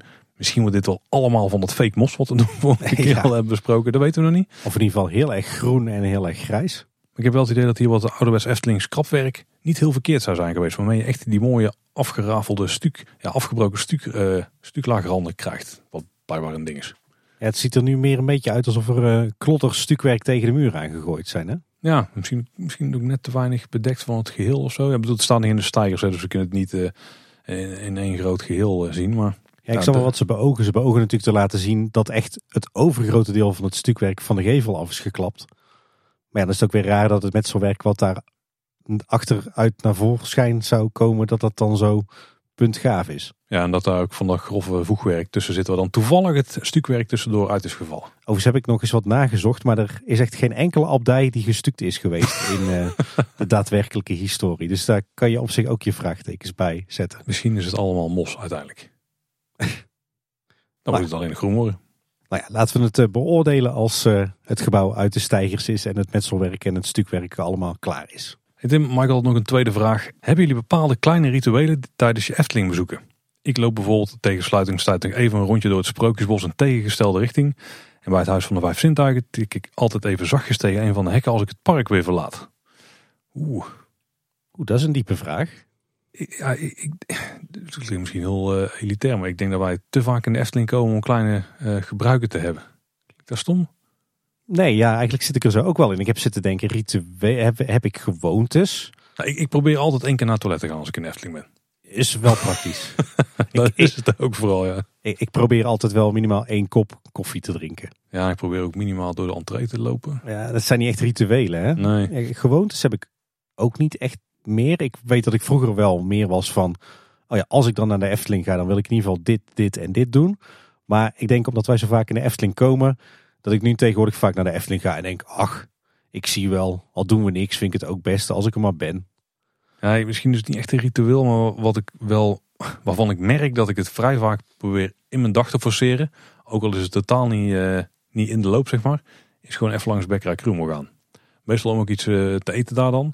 Maar ook al staan we in uh, Reizenrijk, dan gaan we toch naar Krummel om daar ja, iets te eten. Oh, oh nee, nee, nee. Dat, uh, dat doe ik eigenlijk niet. Tenminste niet meer. Ik, ja, ik ben tegenwoordig echt meer van, joh, ik ga lekker naar de Efteling. Ik dwarrel wat rond. Ik zie wel wat er op mijn pad komt. Ik vind alles goed uh, als ik maar in die Efteling ben. Ben ik uit de geleedbekken? Ja, eigenlijk wel. Ja, ja. Ik merk wel dat het wel typisch iets is voor, voor kinderen. Ik weet niet of je dat ook herkent. Ik weet bijvoorbeeld dat mijn, mijn jongste dochter altijd in de Efteldingen wil kijken als we aankomen. Ja, dat wil hij bij mij ook. Maar dat is omdat ze ook proberen om altijd weer wel af te trokkelen van papa en mama qua ja. geld. Dat lukt nooit overigens. En, en van die dingen, ja, dat is vooral toen ze jonger waren. Van als ze dan in, een, in bijvoorbeeld in Carnaval Festival wilden, wilden ze per se in het blauwe bakje. Of oh ja. op de carousel per se op het varken. Of in de Anton Pieckmolen per se op de olifant. Of ja, nee, dat is gelukkig ook al niet meer. Hè? Nee, dat uh, is ook allemaal minder geworden. Maar nee, ja, zelf heb ik... Nee, ja... Eigenlijk niet echt een ritueel of zo. Nee, ik heb, ik heb ze eigenlijk ook niet. Maar dat is ook een antwoord natuurlijk voor Michael. We hebben gewoon geen rituelen meer. En ik denk inderdaad dat jij wel eens gelijk kan hebben, Paul. Dat het gewoon wordt ja, veroorzaakt door het feit dat we er zo vaak zijn. En dat de Efteling zo normaal voor ons is. Dat we ja, daarom ook niet meer van dat soort rituelen hebben. Nou, Michael besluit zijn mail met bedankt voor jullie fijne podcast. Nou, dankjewel Michael voor jouw vraag. En graag gedaan. En we kregen ook nog een berichtje van Reg via Facebook, waar Rempel, dat ik daar überhaupt een bericht vandaan heb gevist, vond ik al een, een wonder. En die schrijft, wat een heerlijke podcast. Sinds een paar weken aan het luisteren en gelukkig nog veel afleveringen te gaan. Waar ik benieuwd naar ben, als jullie een Anton Pieck attractie zouden mogen maken, wat voor soort attractie zou dit worden? Groetjes Reg. Ja, dat is een hele goede vraag. Ik, ik heb mezelf altijd wel voorgesteld dat als er een Anton Pieck attractie zou komen, dat het misschien niet eens zo'n hele grote attractie zou, zou worden. Wel een dark rideje of zo. Maar die kun je ook weer heel veel verschillende schalen uh, kun je die uitvoeren. Hm. Had je al een idee, Tim? Ja, ik weet dat ik als, als kind en als tiener altijd heb gedacht van, oh, er moet, ooit moet er echt een enorme dark ride in de Efteling verschijnen. Waarbij je bijvoorbeeld met een bootje door de wereld en de schilderijen van Anton Pieck begeeft. Is een bootje dan het, het vervoersmiddel? Niet per se. Maar ik zag me al helemaal door die kalenderplaten heen bewegen, weet je wel. Ja, ja. Maar ik denk eerlijk gezegd met de kennis van nu en ook een beetje de tijd van nu, denk ik van ja, uh, spreekt Anton Pieck nog wel aan als thema voor een attractie? Ja. Ik heb daar zo mijn twijfels over. Ik denk eerlijk gezegd, als je me nu vraagt, dan zou ik die typische Anton Pieck stijl, die, die Anton Pieck tekeningen en schilderijen eerder gebruiken als, als vormgeving voor een, een permanent evenementencomplex op de speelweide of voor een soort... Ja, een soort uitrijkachtige voorzieningen en een piekstadje als uitrijk, dan dat ik daar echt een attractie van zou maken.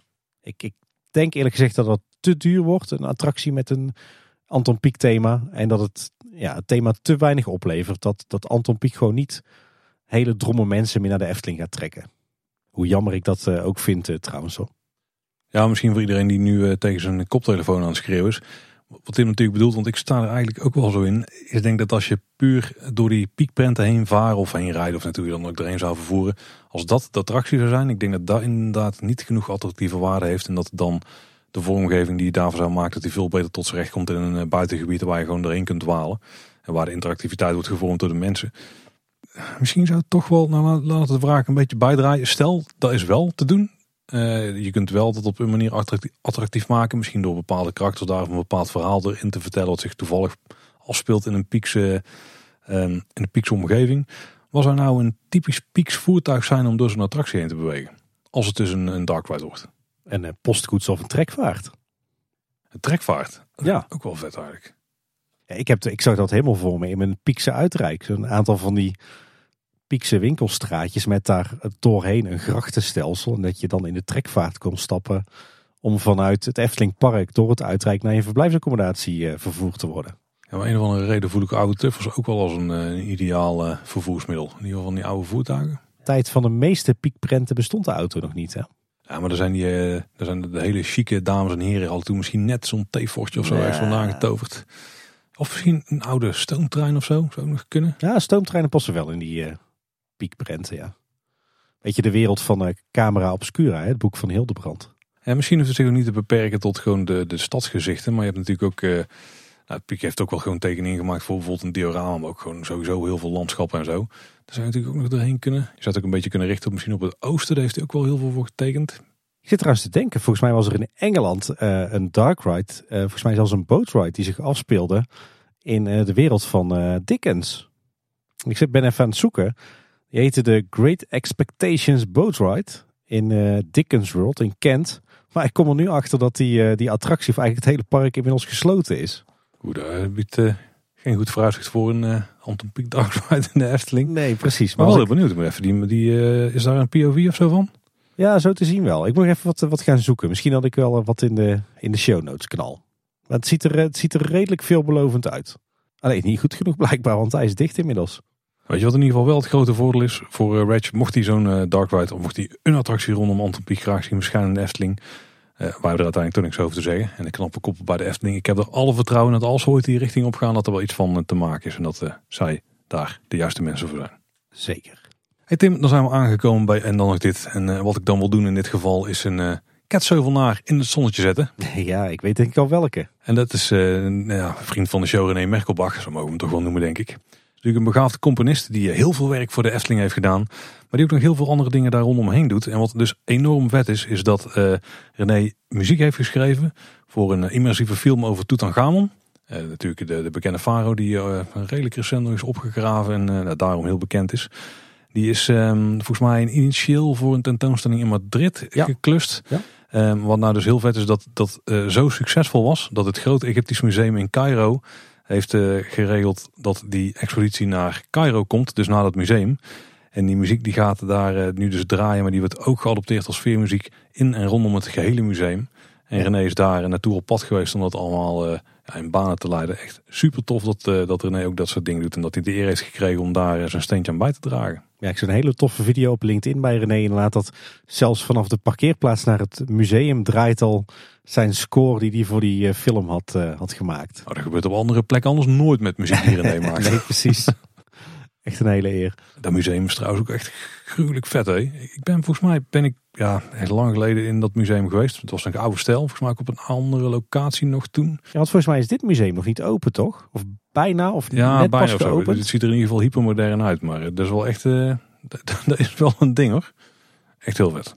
En als je trouwens sowieso meer van René wil horen, dan moet je misschien een kleine boodschap blijven luisteren. Maar je moet ook eh, misschien naar de podcast Alledaagse Vragen luisteren. René is daar overigens niet zo heel lang aan het woord. Maar in aflevering tweehonderddrieëntwintig gaat het over eh, melodietjes die niet je hoofd uitgaan. Ja, daarbij was volgens mij de aanleiding van de vraag van een van de luisteraars daar. Eh, de muziek van Carnaval Festival. Dat dat zo'n oorworm werd. En in een redelijk korte podcast van, ik zeg even maar uit mijn hoofd, zeven minuten of zo. Ja, zoiets. Wordt, eh, worden een aantal vragen daar rondomheen beantwoord. Eh, onder meer door René dus. Best een leuke potsnack, zoals dat nou zo mooi heet. Zoals we het bij de Upload podcast noemen, ja. Hey Tim, heb jij nog uh, dingen uitgevreden of heb je misschien nog luistertips? Nee, ik heb van alles voor je. Oh, nou uh, brandlos. Ja, een hele vette herfstwandeling gemaakt in uh, de bossen bij Nijmegen, bij Berg en Dal. In het uh, natuurgebied de Duivelsberg. Een hele mooie spooky naam, past goed bij dit seizoen. Het is een heel mooi gebiedje, ligt tegen Duitsland aan. Ontzettend heuvelachtig voor Nederlandse begrippen. Uh, heel erg bosachtig, heel erg spooky ook. Uh, het eerste boek van Thomas Oldeheuvelt, Heks, speelt zich ook af in, uh, in die regio. Ah. En je hebt daar een paar hele mooie wandelingen uh, liggen. We waren al eens eerder geweest met z'n tweetjes. We zijn er nu naartoe geweest met, uh, met de meiden. Uh, die kunnen inmiddels ook al aardig wandelen. Uh, dus twee hele mooie wandelingen gemaakt uh, door dat uh, herfstbos. En tussendoor uh, echt heerlijk gegeten bij het uh, pannenkoekenhuis uh, al daar. Wat ook een hele bijzondere, mooie historische plek is. Dus mocht je nou eens een keer echt zin hebben in een uh, hele toffe uh, herfstwandeling of winterwandeling. En een beetje spooky sfeer in een heel mooi bos. Dan uh, kan ik de Duivelsberg echt uh, aanraden. Ja, en verder uh, is bij ons thuis op dit moment uh, alles rond Jurassic World en Jurassic Park uh, helemaal uh, in trek. Het is natuurlijk best moeilijk uh, om in Nederland uh, iets uh, rond dat thema te vinden op dit moment. Maar we zijn zo'n beetje naar het, uh, het Nederlandse alternatief geweest. Niet naar Naturalis deze keer, maar nog dichter bij huis. In, Boeksel, in Boksel heb je het Oertijdmuseum. Hm. Uh, een redelijk laagdrempelig uitje hier in de buurt. Uh, hun buitenterrein is redelijk cheesy met een hoop uh, plastic dino's. Maar hun binnenmuseum is uh, verrassend interessant. En ze staan ook ontzettend hoog aangeschreven in de wetenschappelijke wereld. Want zij zijn heel erg goed in het, uh, eigenlijk het prepareren van uh, dinobotten en fossielen. Oh, okay. En dat gebeurt er ook volop. Dus dat museum dat ligt stiekem vol met uh, best bijzondere archeologische vondsten rond de dino's. Dus uh, mocht je hier in de buurt wonen, dan is dat stiekem best wel een tip. Zeker als uh, dino's hot zijn bij de kids, zoals bij ons. En Paul, ik heb uh, mijn grenzen verlegd. Oeh, je bent gaan bungee jumpen? Nee. Skydiven? Nee. Nee? nee. Uh, we kunnen nog meer doen. Ik ben gaan glowgolven. Oh. Oké, okay, dus de andere kant van de spectrum inderdaad. Ja. Ik heb het overleefd, zullen we maar zeggen. Hey, nog een leuke luistertip uh, van onze vrienden en collega's van de podcast Details. Natuurlijk de bekende podcast over alles wat met Disney te maken heeft. Uh, ik ben een trouwe luisteraar van hun. Uh, maar de afgelopen week hadden ze een hele toffe aflevering. Uh, namelijk een audiotour door Frontierland in uh, Disneyland Parijs. Waarbij ze met z'n drietjes echt daadwerkelijk in Parijs uh, in Frontierland stonden. En ons eigenlijk meenemen door uh, nou ja, alles wat je daar ziet. En het achtergrondverhaal en verborgen details. Echt uh, enorm tof. En tot slot nog een kijktipje. Uh, haast een, uh, een must als je een Brabander in hart en nieren bent. Klein beetje cult. Uh, maar er is een toffe, toffe nieuwe episode aan het, uh, het Ferryboek toegevoegd. Ah, ja, ja, ja. Natuurlijk bekend van uh, de serie Undercover en Ferry de film. Maar zo is er nu ook Ferry de serie. Uh, wat nu al een ontzettende cult classic is. Ja, ik heb hem, wij hebben hem thuis gebinged. Het heeft helemaal niks met uh, Efteling of pretparken te maken. Maar het is wel zo heerlijk Brabants en zo uh, leuk in elkaar gestoken. Als je even je gedachten wil verzetten en iets luchtigs wil kijken, dan uh, kan ik het alleen maar aanraden. Ferry, de serie. Nee, jij zegt iets luchtigs, maar wij zijn ook bezig. Het is niet altijd even luchtig hoor. Maar het zit wel wat meer humor in dan een undercover volgens mij. Ja, precies. En heel tof zit ook weer een hoop. Nou, zeg ik, de helft van de New Kids zitten er ook in. Ja, heerlijk hè. Die werden volgens mij in de eerste aflevering van Undercover afgemaakt. Maar hierover lees het wel langer. Ja, ja, ja, heel tof. En ik begreep nu dat er ook weer een nieuwe film aankomt. Dus ja. ja. Oh, wow, oké. Okay. Wij staan ook op de foto hè, met een ferry zelf. Ja, zonder dat we het zelf door hadden. Dat terzijde. Hey Tim, we zijn weer aan het einde van de aflevering gekomen. Even voor de zekerheid, voor de mensen die dit begin hebben gemist. Als je nou onze pin wil scoren via de veiling, dan hoor je in een toekomstige nieuwsaflevering meer over. Dat maken we ruim op tijd bekend. Ben maar niet bang, als je ons volgt op social media, dan hoor je het ook daar ruim van tevoren. Nou, de shop die wordt ook nog wat geëxtend, zeg maar de huidige collectie. Dus die kun je voorlopig nog scoren daar. Wat misschien veel belangrijker is, wil je iets aan ons kwijt, wil je een berichtje naar ons sturen... We zijn op heel veel social media kanalen te vinden. En als je nou die allemaal in een lijstje wil zien, dan ga je naar kleineboodschap punt com slash volgen. En dan vind je het er op een rijtje. Als je dan toch op de site bent, kun je er eventueel ook het contactformulier gebruiken voor een wat langer bericht. En wil je nou echt helemaal losgaan of wil je zelfs een voiceclip opsturen. Of een bijlage. Ja, dat is trouwens ook wel de enige plek waar dat kan, ja. Dat kan dan via de mail info at kleineboodschap punt com. Ja, en Kleine Boodschap luister je natuurlijk in je favoriete podcast app. Of op Spotify. Uh, en daarnaast zijn we ook gewoon nog te horen via de website. Dat is kleineboodschap punt com. Daarbij vind je bij iedere aflevering ook de show notes. Dat zijn uh, de relevante linkjes. En ook goed om te weten, uh, in onze feed passen maar driehonderd afleveringen. Dus wil je de eerste uh, pak een beetje zestig afleveringen luisteren, dan moet je echt terecht op onze website. En dat is dus uh, kleineboodschap punt com. Luister je ons nou in een podcast-app, zorg dan dat je je abonneert. Dan mis je geen enkele aflevering. En we kunnen het ook altijd zeer waarderen als je een rating of een review achterlaat. Bijvoorbeeld op Spotify of in Apple Podcasts. En wil je nu helpen met het uitbreiden van de bekendheid van Kleine Boodschap? Vertel dan eens gewoon het bestaan van deze podcast aan een vriend. Nou, dat was in ieder geval weer voor deze week. Bedankt voor het luisteren. Tot de volgende keer. En houdoe. Houdoe waar.